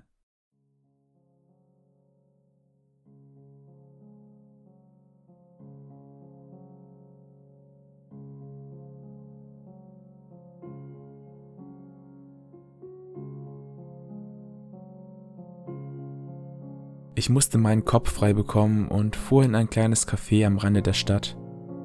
Es war sehr gemütlich eingerichtet und nicht gerade voll. Ein runder Tisch am anderen Ende des Raumes schien ein guter Platz zu sein, und so setzte ich mich dort nieder und bestellte einen Cappuccino. Als die Kellnerin diesen gerade brachte, fiel mir ein, dass ich noch etwas recherchieren wollte und fragte nach dem WLAN-Passwort. Mit einem Lächeln übergab mir die Frau den Code und ging weiter. Ich griff in meine Tasche, um meinen Laptop zu holen, und zog nebenbei einen Briefumschlag raus. Mist. Der Brief von Dr. Colleen, den ich Crimson hätte geben sollen. Ich konnte nicht anders. Ich musste ihn öffnen. Für Anthony. Nur Ruhe, bald ist es vorbei, keine Qualen und keine Schmerzen. Dann sind es nur noch wir zwei, vereint im Herzen. In Liebe, C. Wow. Mehr Worte fielen mir dazu nicht ein. John? Ja, ich bin dran. Was gibt's? Ich habe etwas über die Frau von Crimson herausgefunden. Beziehungsweise den Frauen. Er hatte nämlich. Zwei. Ich weiß. Was hast du genau? Es war unglaublich schwer, das herauszufinden. Hat mich einige Stunden gekostet. Ich baue dir ein Schloss dafür, Mary, aber bitte komm zur Sache. Na gut. Also, die erste Frau heißt Catherine Marsh. Sie ist aber mittlerweile in ein anderes Land gezogen. An ihr ist nichts Spektakuläres oder Wichtiges. Deswegen habe ich sie auch nicht weiterverfolgt. Viel interessanter wird es bei der zweiten Frau. Sie hieß Alicia. Warte, sie hieß Alicia? Ja. Sie ist seit einem Jahr tot.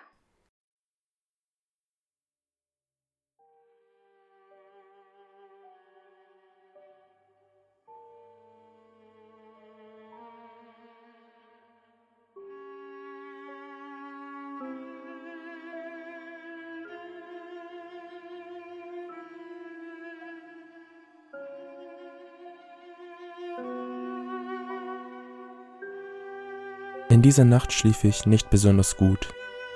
Tausende Gedanken schwirrten durch meinen Kopf und es war scheinbar unmöglich, einen klaren Überblick zu behalten. So viel ist heute passiert. Zu viele Fragen, die ich hatte und zu wenig Antworten darauf. Dass Crimsons zweite Frau starb, könnte entscheidende Hinweise auf seinen wirklichen Zustand geben. Dass Dr. Colleen aber anscheinend eine Liebesaffäre mit ihm führt, stellt vieles auf den Kopf. Ich musste nun alles anzweifeln, was die Psychologin mir über Crimson erzählt hatte. Doch bei einem war ich mir sicher. Ich konnte es kaum erwarten, mich ein weiteres Mal mit ihm zu unterhalten.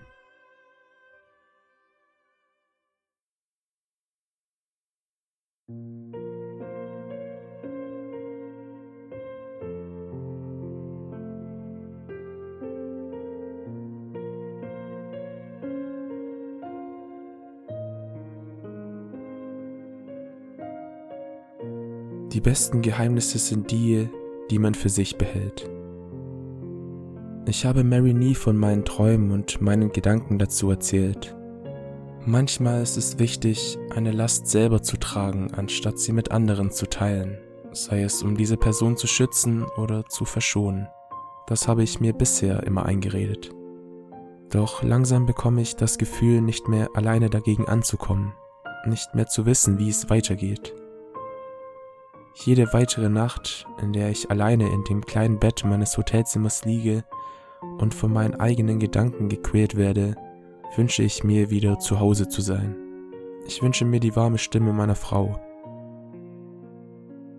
Die besten Geheimnisse sind die, die man für sich behält. Aber was, wenn uns diese Geheimnisse von innen zerfressen? Es dämmerte noch, als ich in meinen Wagen stieg. Dichter Nebel lag in der Luft und kühler Tau überzog meine Windschutzscheibe. Ein weiteres Mal fuhr ich in Richtung Staatsgefängnis. Am heutigen Tag sah das triste Gebäude noch trister aus als sonst. Die Fassade wirkte öde und das Innere steril. Im Grunde nicht anders als die letzten Male, und doch nahm ich dieses Mal die Umgebung etwas intensiver wahr. Anthony Crimson stand schon an der Glaswand und lächelte mich an. Ah, guten Morgen, John. Gut geschlafen? Ich kann mich nicht beklagen. Und Sie?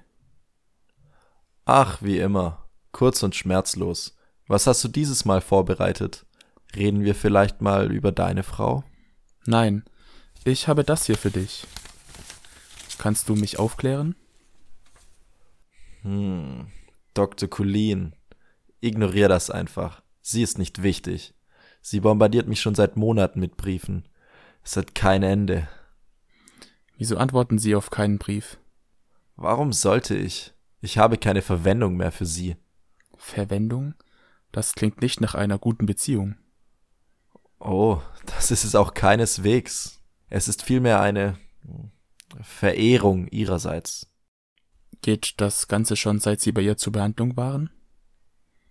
Ich denke schon, aber sie wurde erst offensiv, als ich keine Sitzung mehr haben wollte.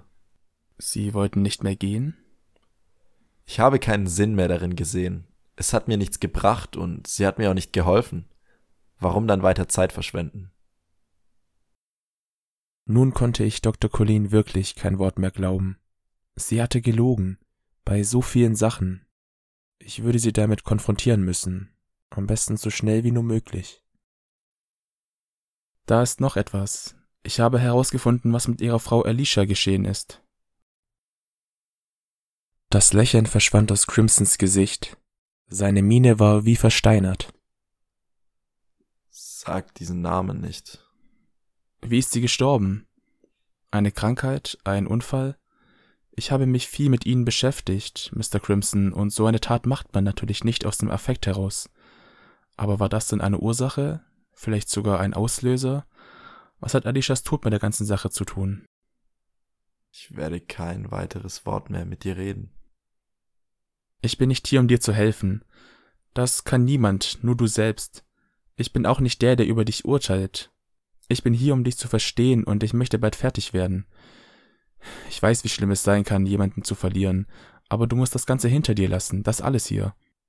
Du hast immer noch die Möglichkeit, einen Neuanfang zu starten, und zum Anfang kannst du mir hierbei helfen. Woran erkennt man einen psychisch verletzten Menschen? Ich weiß es nicht. Du kannst die Verletzung nicht sehen, wie bei einem Knochenbruch. Du bekommst nichts mit, denn der Betroffene redet nicht darüber. Nein, nur diese Person weiß darüber Bescheid, und solange es so ist, kannst du nichts dagegen machen. Du bist hilflos, genau wie die andere Person. Und ob bewusst oder nicht, jeder Schritt, den du machst, kann verheerende Schäden anrichten. Du läufst blind durch ein Minenfeld.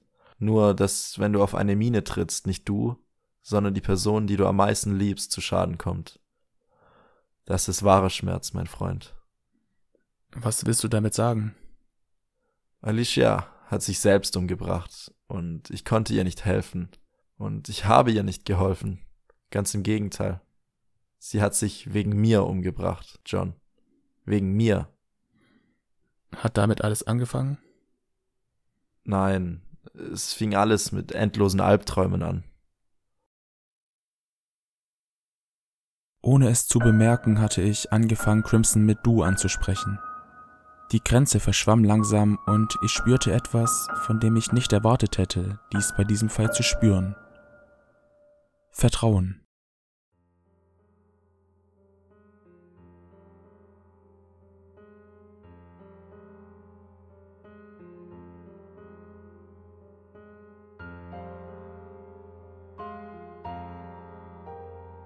Selten hat mich ein Gespräch derart mitgenommen.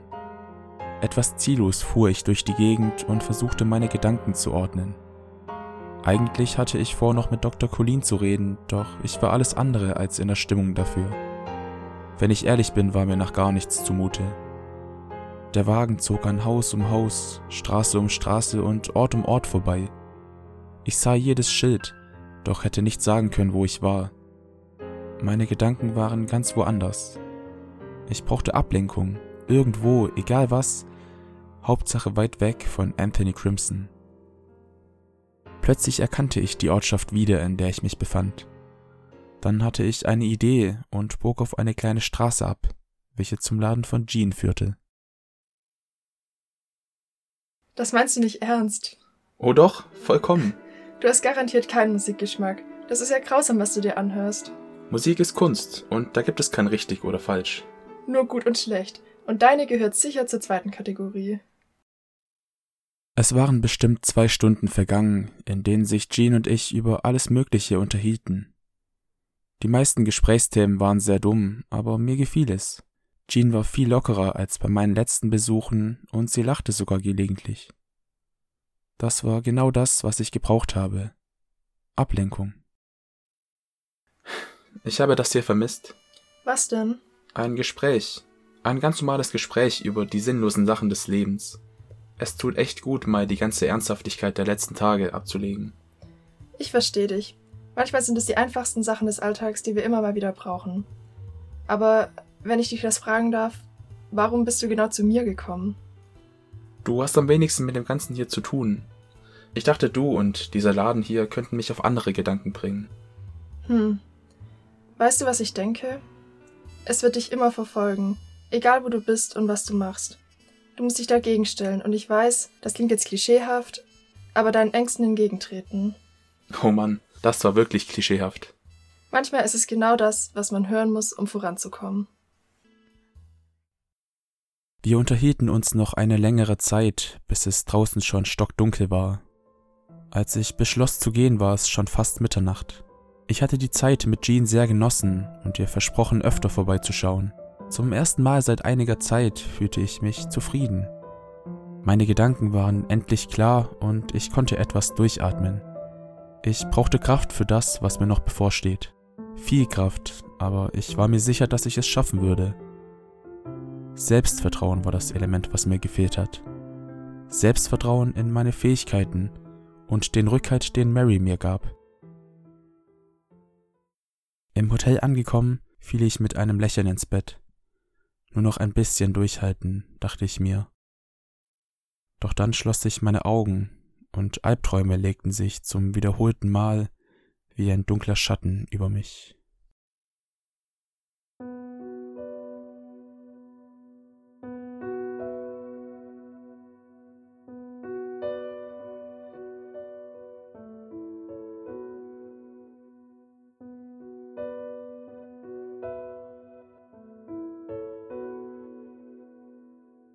Grunde genommen besitzt jeder verschiedene Persönlichkeiten.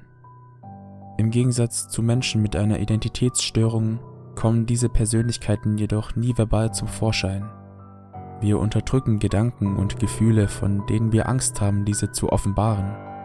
Vielleicht weil wir nicht wollen, dass andere Personen das mitbekommen und uns dann in einem neuen Licht sehen. Vielleicht aber auch, weil wir von uns selbst nicht dachten, dass wir in der Lage sind, so etwas zu fühlen und zu denken. Wir unterdrücken Facetten unseres Seins und bilden ein komplexes Scheinbild, welches aus Lügen besteht. In erster Linie lügen wir uns selbst an, aber fühlen wir uns dadurch besser?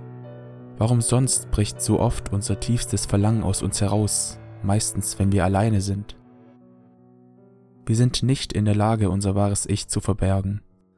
Irgendwann, früher oder später, wird sich dies zeigen, und erst dann erkennen wir, wer wir wirklich sind. Ja, ich komm schon. Oh, Mr. Winter, das ist ja eine Überraschung. Ich habe Sie gar nicht erwartet. Es ist auch eine eher ungeplante Überraschung. Äh, kann ich reinkommen?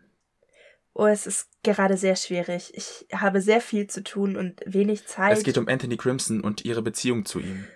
Ich. Wie, wie kommen Sie. Kommen Sie rein. Ich weiß über Sie und Anthony Bescheid, Dr. Colleen. Er hat mir von Ihnen beiden erzählt und den Brief habe ich auch gelesen. Es war ein Fehler, Ihnen zu vertrauen. Vertrauen? Sie haben mir nie die Wahrheit gesagt, Doktor. Wo ist denn da das Vertrauen? Mir reicht es mit den ganzen Lügen. Erzählen Sie, was wirklich zwischen Ihnen beiden passiert ist. Dr. Colleen blickte zu Boden und setzte sich dann auf das Sofa in der Mitte des Zimmers. Ja, Sie haben recht. Ich liebe Anthony und er liebt mich. Das geht schon seit er bei mir in Therapie war so. Er merkte aber relativ schnell, dass unsere Gespräche zu nichts führten, also beendeten wir das Geschäftliche und trafen uns nur noch privat. Dann kam es zu seiner Tat. Ich habe immer zu ihm gehalten, auch in der Zeit danach und bis heute. Viele in der Stadt halten sich für die Beste auf ihrem Gebiet. Also sagen Sie mir, Dr. Colleen, wie konnten Sie sich so ausnutzen lassen? Ausnutzen? Wie kommen Sie darauf? Anthony liebt Sie nicht, und das hat er auch nie. Er hat Ihnen etwas vorgespielt, um Sie willenlos zu machen. Und er hat es geschafft, Sie mit einfachen Tricks glauben zu lassen, er würde sich für Sie interessieren. Sie haben das Ganze nicht einmal hinterfragt, sondern mit offenen Armen empfangen. Anthony hat mit Ihnen gespielt, und jetzt lässt er Sie fallen. D nein, das, das stimmt nicht. Wie viele Briefe haben Sie ihm schon geschrieben? Sie haben immer gedacht, er würde sie nicht bekommen. Doch, das hat er. Er hat jeden einzelnen Brief erhalten und sie alle entsorgt, ohne eine Zeile zu lesen. Wachen Sie auf, Dr. Colleen. Sie bedeuten ihm nichts. Sie. Sie sind erschöpft. Ich merke, dass Sie langsam müde werden. Sie. Sie wissen nicht, was Sie da reden. Es tut mir wirklich leid. Aber das ist die Wahrheit und nichts anderes. Bitte denken Sie darüber nochmal nach und kommen zur Vernunft. Sie verrennen sich in etwas, was nur tragisch enden kann. Und Anthony Crimson ist schon für genug Chaos verantwortlich. Ich werde nicht zulassen, dass noch mehr Schaden angerichtet wird. Wenn ich ehrlich bin, wenn ich ehrlich bin, dann habe ich es die ganze Zeit gewusst. Ja, Anthony hat es geschafft, mich zu manipulieren. Vielleicht, weil ich genau das gebraucht habe oder genau das auch wollte. Ich habe mir eine Scheinwelt aufgebaut, in die ich mich geflüchtet habe. Aber warum haben Sie Ihren Irrglauben aufrechterhalten? Sie hätten es jederzeit beenden können. Man kann Anthony nicht entkommen, John. Das werden früher oder später auch Sie erfahren. Ich stand auf und stürmte zur Tür. Die beste Psychologin der Stadt hatte sich manipulieren lassen. Das Schlimmste daran war, dass sie dies auch genau wusste und es trotzdem zuließ.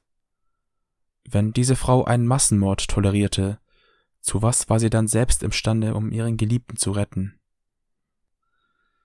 Ich schlenderte eine Weile durch die Gegend, als ich eine Nachricht auf meinem Handy erhielt. Diese war von Mary, die mir einen Anhang mit verschiedenen Berichten und Bildern schickte. Das sind Informationen über Anthony Crimsons verstorbene Frau Alicia. Ich habe weiter recherchiert und ein bisschen was herausgefunden. Das musst du dir unbedingt anschauen. Ich liebe dich. schrieb sie dazu. Ich setzte mich auf den kühlen Bordstein eines Gehwegs und öffnete die Dateien.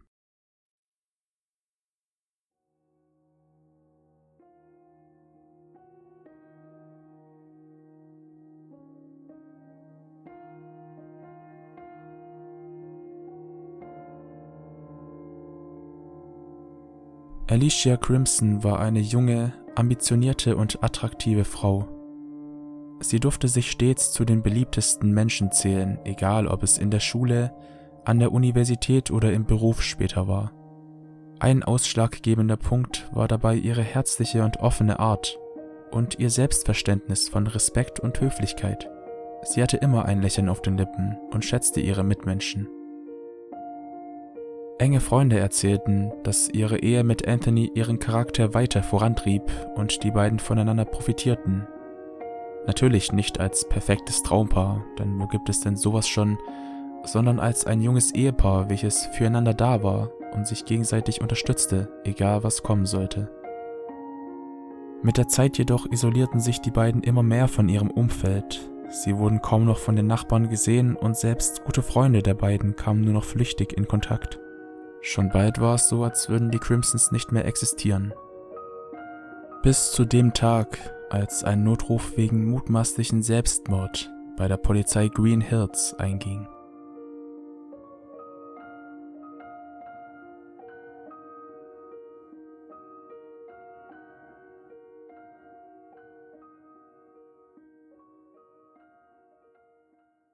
Ich scrollte weiter durch die Bilder, die Mary mir mitgeschickt hatte. Darauf waren Zeitungsausschnitte und Kopien des Autopsieberichtes abgebildet. Ein Suizid ohne Fremdeinwirkung war bestätigt, nur über die Ursache herrschte keine Klarheit. Anthony meinte zu mir, dass es seine Schuld gewesen war, aber was meinte er damit? Noch während ich mir darüber Gedanken machte, befand ich mich schon auf dem Weg ins Staatsgefängnis.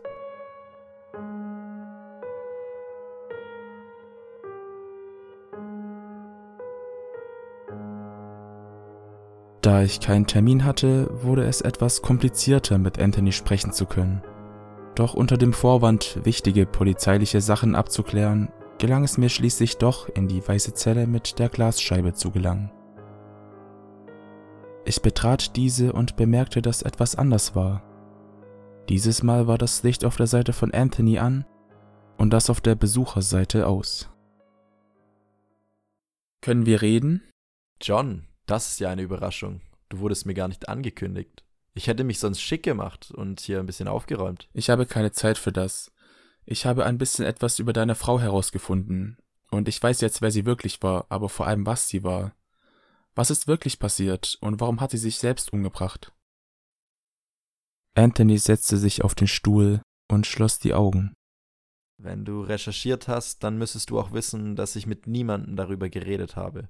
Weder der Polizei noch den Angehörigen. Wir haben Stillschweigen vereinbart. Ich muss es wissen, Anthony, bitte. Warum denn plötzlich diese Neugier? Ich bin mir sicher, dass dieses Kapitel nicht allzu wichtig für deinen Bericht sein sollte. Darum geht es mir auch nicht. Es ist nur. Es. Es geht um Wichtigeres als das. Es geht um deine Frau? Ich. Ich habe Angst. Angst vor Dingen, die noch passieren können, und ich möchte nicht, dass es so weit kommt. Deshalb muss ich es wissen, wie es zu einem gekommen ist. Ich möchte nicht so werden wie du. Oh, John, wir sind uns weit ähnlicher, als du dir vorstellen kannst. Alicia war eine wundervolle Frau. Sie half mir, wo immer es ging, und so ich ihr auch. Wir waren glücklich, zumindest eine Zeit lang. Und dann? Was ist dann passiert? Alicia hat versucht, immer das Gute in einem Menschen zu sehen. Sie war der festen Überzeugung, dass jede Person von Grund auf gute Absichten zu haben scheint und man diese nur verstehen müsse. Ich habe ihr zugestimmt und bis zu einem bestimmten Punkt auch selber geglaubt. Doch es überkam mich mit der Zeit. Wie ich es dir schon mal gesagt habe, John, man erkennt von außen keine psychischen Krankheiten. Ich habe versucht, alle meine Gedanken und Gefühle vor ihr zu verbergen, um sie zu schützen. Doch mit der Zeit bemerkte sie, dass etwas nicht stimmte. Und dann machte ich den ersten Fehler. Du hast ihr von allem erzählt, dich ihr anvertraut, in der Hoffnung, sie könnte dir helfen und dich aus dem Loch herausholen. Aber die besten Geheimnisse sind die, die man für sich behält. Ich weiß. Sie hat sich Sorgen gemacht, jeden Tag. Sie hat versucht, mir zu helfen, mit allen Mitteln, die ihr zur Verfügung standen. Es brachte alles nichts. Irgendwann gab sie sich selbst die Schuld. Und dort machte ich meinen zweiten großen Fehler. Ich kapselte mich von ihr ab, mit der Intention, ihr etwas Entlastung zu geben. Ich konzentrierte mich auf meine Arbeit und vertiefte mich in Gedichte und Lektüren. Alicia sah das als endgültige Bestätigung für ihre Mitschuld an der Lage an. Sie konnte es einfach nicht verstehen. Diese Gedanken, diese Träume, die ich hatte, es passte nicht in ihr Vorstellungsbild.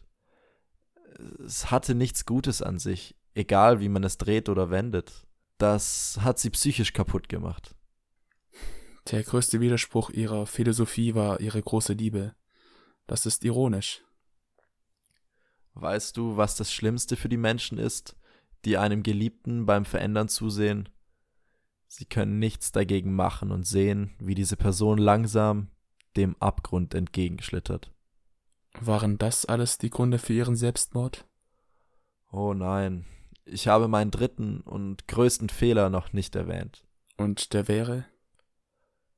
Ich habe in der ganzen Zeit nicht bemerkt, dass meine Frau selber mit Ängsten und Problemen zu kämpfen hatte. Ihre eigene Psyche hat sie langsam von innen zerrissen, und sie hat es mit keinem Wort angeschnitten, nur um mir weitere Sorgen zu ersparen. Ich habe sie nicht einmal gefragt, wie es ihr selber geht und ob sie Hilfe brauchen würde. Sie hat genau das getan, was ich hätte tun sollen, John.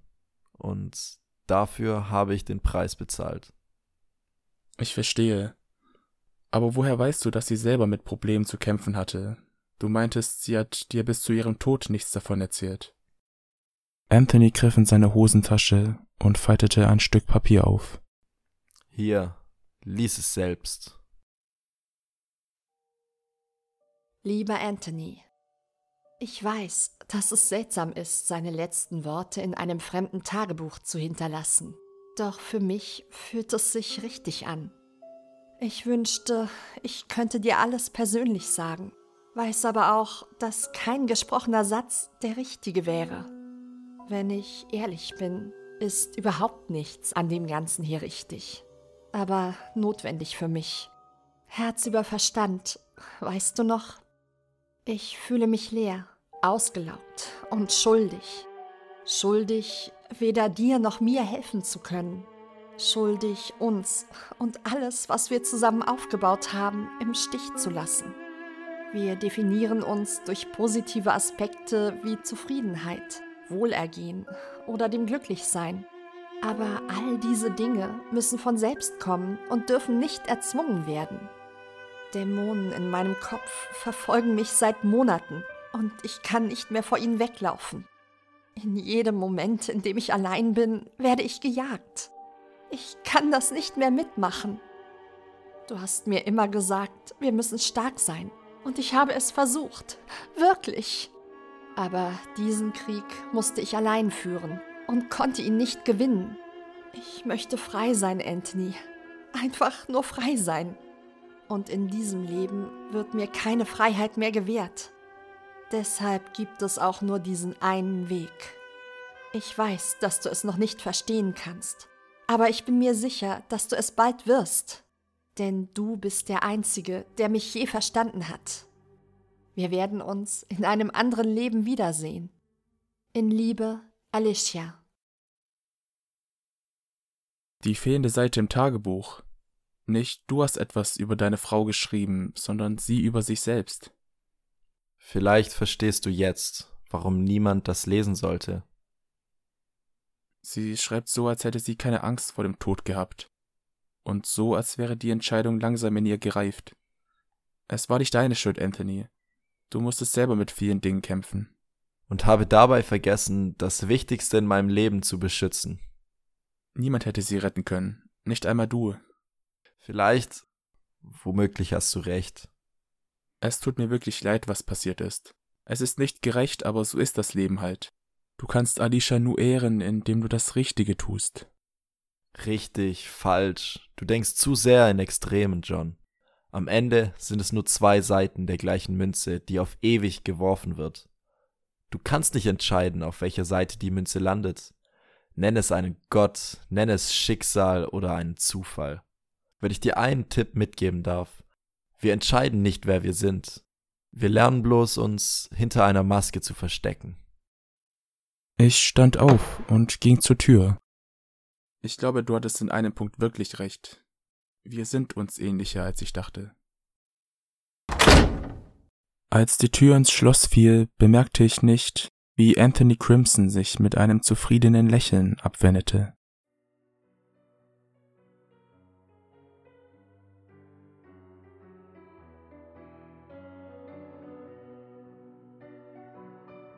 Mein Wagen stoppte vor dem Hotel und ich lief gedankenabwesend an der Rezeption vorbei. Der Mann am Pult begrüßte mich kurz und ich nickte ihm zu. In meinem Zimmer angekommen, startete ich meinen Laptop und begann mit meiner Analyse zum Fall Anthony Crimson.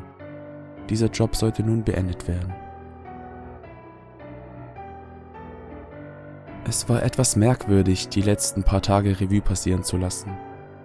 Jedes Gespräch, jede Information, die ich erhalten habe, schwirrte durch meinen Kopf und obwohl das alles ein wirres Netz aus losen Enden war, fiel es mir nicht schwer, den Bericht zu schreiben.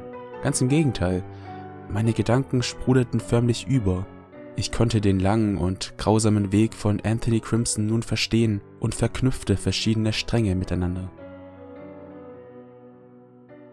Es war schon tief in der Nacht, als ich die letzten Worte niederschrieb. Ich überflog das gesamte Werk und konnte nun ein klares Bild erkennen. Schockiert schlug ich meinen PC zu.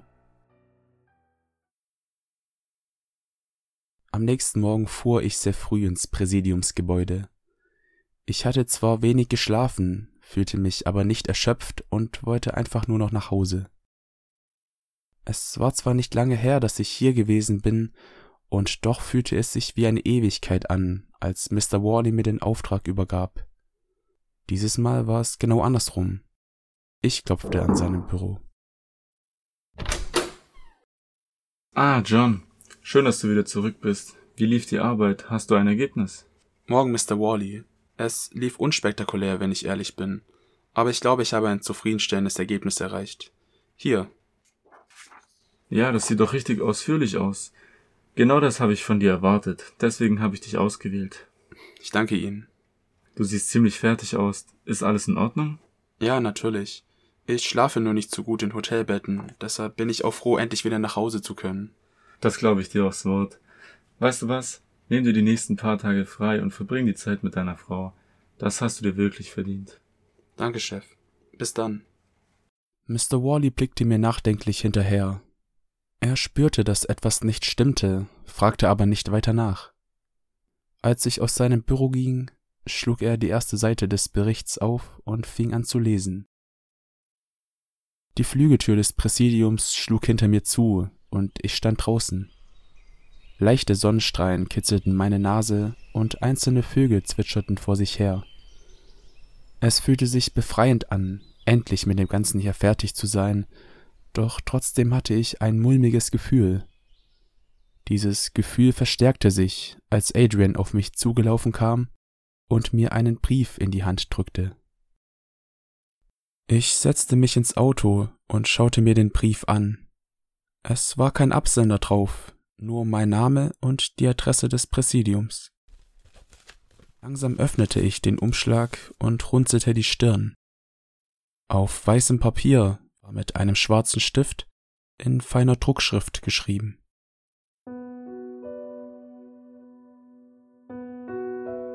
Selten hat mich eine Person so sehr zum Nachdenken gebracht wie du. Seit deinem ersten Besuch und vor allem deinen letzten Worten kreisen meine Gedanken nur noch um dich. So war jeder Tag, in dem wir uns beide unterhielten, ein äußerst reizvoller.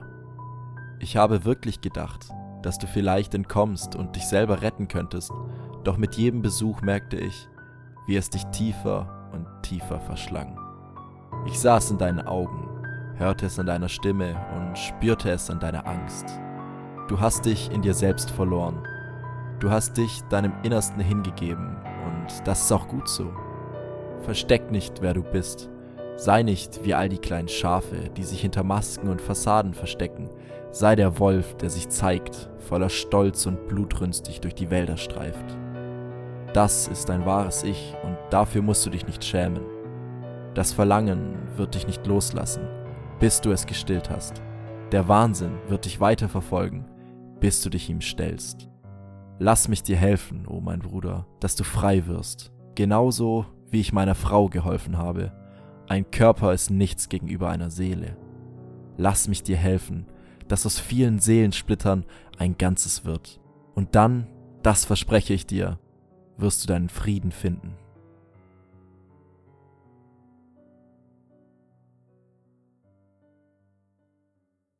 Hinter dem Brief befand sich noch ein weiteres Stück Papier. Leichte Abdrücke am Rand ließen mich schon erahnen, was das zu bedeuten hatte. Es war die echte herausgetrennte Seite aus Crimsons Tagebuch.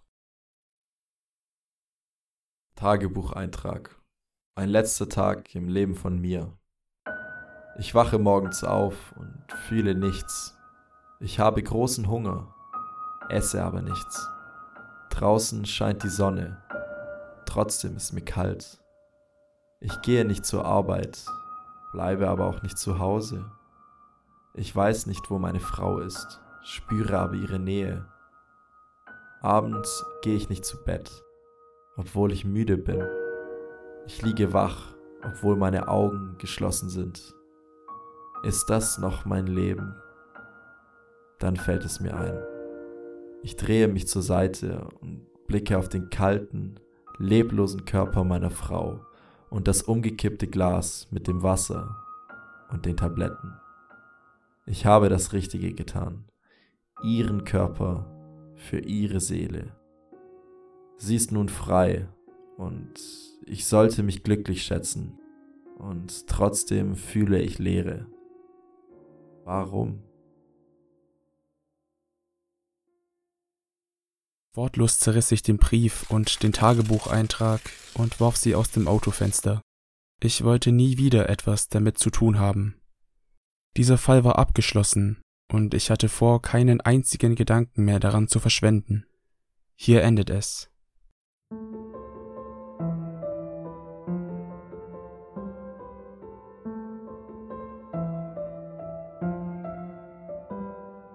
Mary fiel mir überglücklich in die Arme, als ich zu Hause ankam. Ich versuchte sie genauso herzlich zu begrüßen, aber etwas in mir blockierte mich. Dennoch beruhigte mich ihre Nähe und ihre Wärme. Als wir später am Esstisch saßen, blickte Mary mich besorgt an.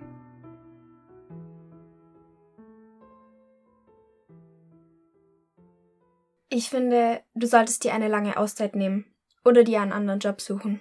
Warum? Es ist immer, wenn du gerade von einem Auftrag zurückkommst. Du bist so still, so in dich gekehrt. Es fühlt sich an, als würde ein Teil von dir verloren gehen. Dieses Mal fühlt es sich aber noch schlimmer an. Die letzten Tage waren lang und anstrengend, Mary. Ich möchte ein bisschen Ruhe haben, mehr nicht. Ich mache mir doch nur Sorgen um dich. Ich habe Angst, dass du dich zu sehr veränderst. Wir alle verändern uns. Früher oder später trifft es jeden. Niemand kann das aufhalten, nicht einmal du. Es. Es tut mir leid, ich. Ich brauche vielleicht nur ein bisschen Schlaf. Ist schon okay. Ich hätte dich nicht so offensiv darauf ansprechen sollen. Ich bin stolz auf dich. Warum das denn? Weil du das alles hinbekommen hast. Natürlich nur dank meiner Hilfe, aber du hast auch ganz gute Arbeit geleistet. Ich glaube, du bist diejenige, die Schlaf braucht. Hm, da hast du wahrscheinlich recht. Aber morgen möchte ich mein Schloss und meinen Orden vom Präsidium für die Beihilfe bei deinem Fall. Das bekommst du, meine Liebe. Das bekommst du. Ein Körper für eine Seele. Du kannst ihm nicht entkommen. Irgendwann wird er dich holen. Versteck dich nicht hinter einer Maske. Lass deinen Gefühlen Du hast dich verändert, John. Du unterscheidest dich kaum von ihm. Es ist das Funkeln in deinen Augen, die Trauer. Du der kannst ihm nicht Ich entkommen. dachte, du wolltest loslassen. Einen Ausweg. Der. Drang hört erst auf. Dein Zwiespalt zerstört ist. dich. Du musst dich für Ein eine Körper Seite entscheiden. eine Und egal wie Kämpf du dich entscheidest, John. Du kannst es auch aufhalten. Sei stark, das bist du nicht. Menschen werden nicht zu Mördern gemacht. Sie sind es schon immer gewesen.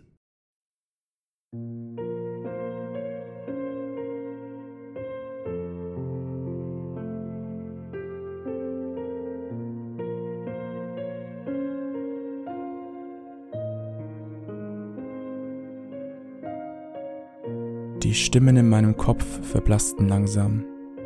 Bald waren es nur noch einzelne, dumpfe Geräusche in weiter Ferne, und ich konnte mich nicht einmal daran erinnern, was die Stimmen zu mir sagten. Es muss mitten in der Nacht gewesen sein, und ich saß schon aufrecht auf der Bettkante, konnte aber nicht sagen, wie und wann ich aufgestanden war. Mary lag still im Bett neben mir. Mein Kopf dröhnte etwas, und ich rieb mir die Stirn. Es fühlte sich an, als hätte ich eine Amnesie, denn alles Geschehene nach dem Abendessen fehlte in meinen Erinnerungen. Langsam erhob ich mich und torkelte zum Fenster. Dunkle Wolken verdeckten den Mond, und alles war in einen pechschwarzen Umhang gehüllt.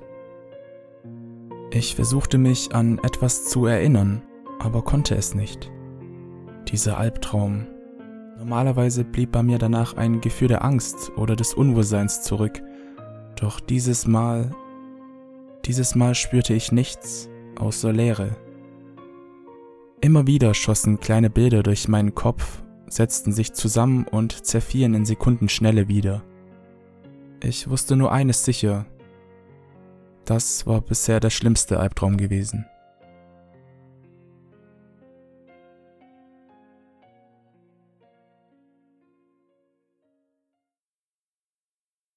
Die Wolken verzogen sich, und der Mond erhellte das Zimmer ein wenig. Ich rieb mir das Kinn und stockte, denn eine warme Flüssigkeit blieb an meiner Haut kleben. Was war das? Langsam drehte ich meine Hand in Richtung Fenster, und das weiße Mondlicht schien direkt darauf. Es war Blut. Meine ganze Hand war blutüberströmt. Ich versuchte es an meinem T-Shirt abzuwischen, doch auch dieses war vollkommen mit Blut bedeckt.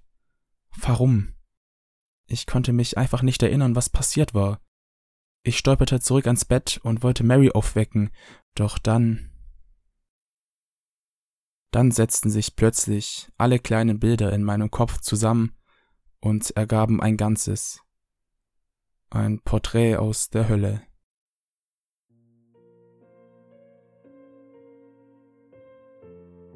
Ich wich ein paar Schritte zurück, und nun schien der Mond direkt auf das Bett und auf Mary, die blutüberströmt mit weit geöffneten, starren Augen ins Nichts blickte.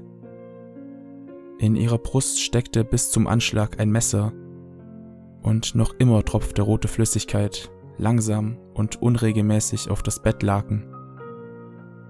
Ich strich ihr über die Wangen und gab ihr einen Kuss, doch ihre eisige Kälte ließ meine Adern gefrieren. Die Wärme, die von ihr immer ausging, war nun endgültig weg. Ich brauchte einen kurzen Moment, bis ich es realisieren konnte. Ich habe meine Frau getötet.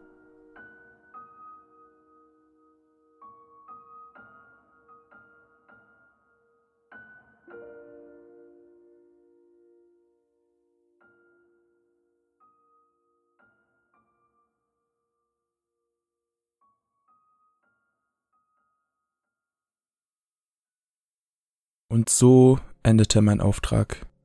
Ich sollte herausfinden, wie aus einem einfachen und gutherzigen Mann ein eiskalter Mörder werden kann. Und das tat ich auch, jedoch nicht auf die Weise, wie ich es mir vorgestellt hatte. Ich habe meinen eigenen Weg dokumentiert und niedergeschrieben, meine Gedanken und Gefühle, meine Erfahrungen und meine Gespräche, vor allem die mit Anthony Crimson. Er hat genau das erreicht, was er erreichen wollte. Er hat es geschafft, mich zu manipulieren und mich als seine Marionette zu benutzen, obwohl ich genau das vermeiden wollte. Mary hat mich davor gewarnt, aber ich habe nicht auf sie gehört. Ich habe still dabei zugesehen, wie ich selber langsam, aber sicher zu einem Mörder wurde, und es hat sich kein einziges Mal falsch angefühlt.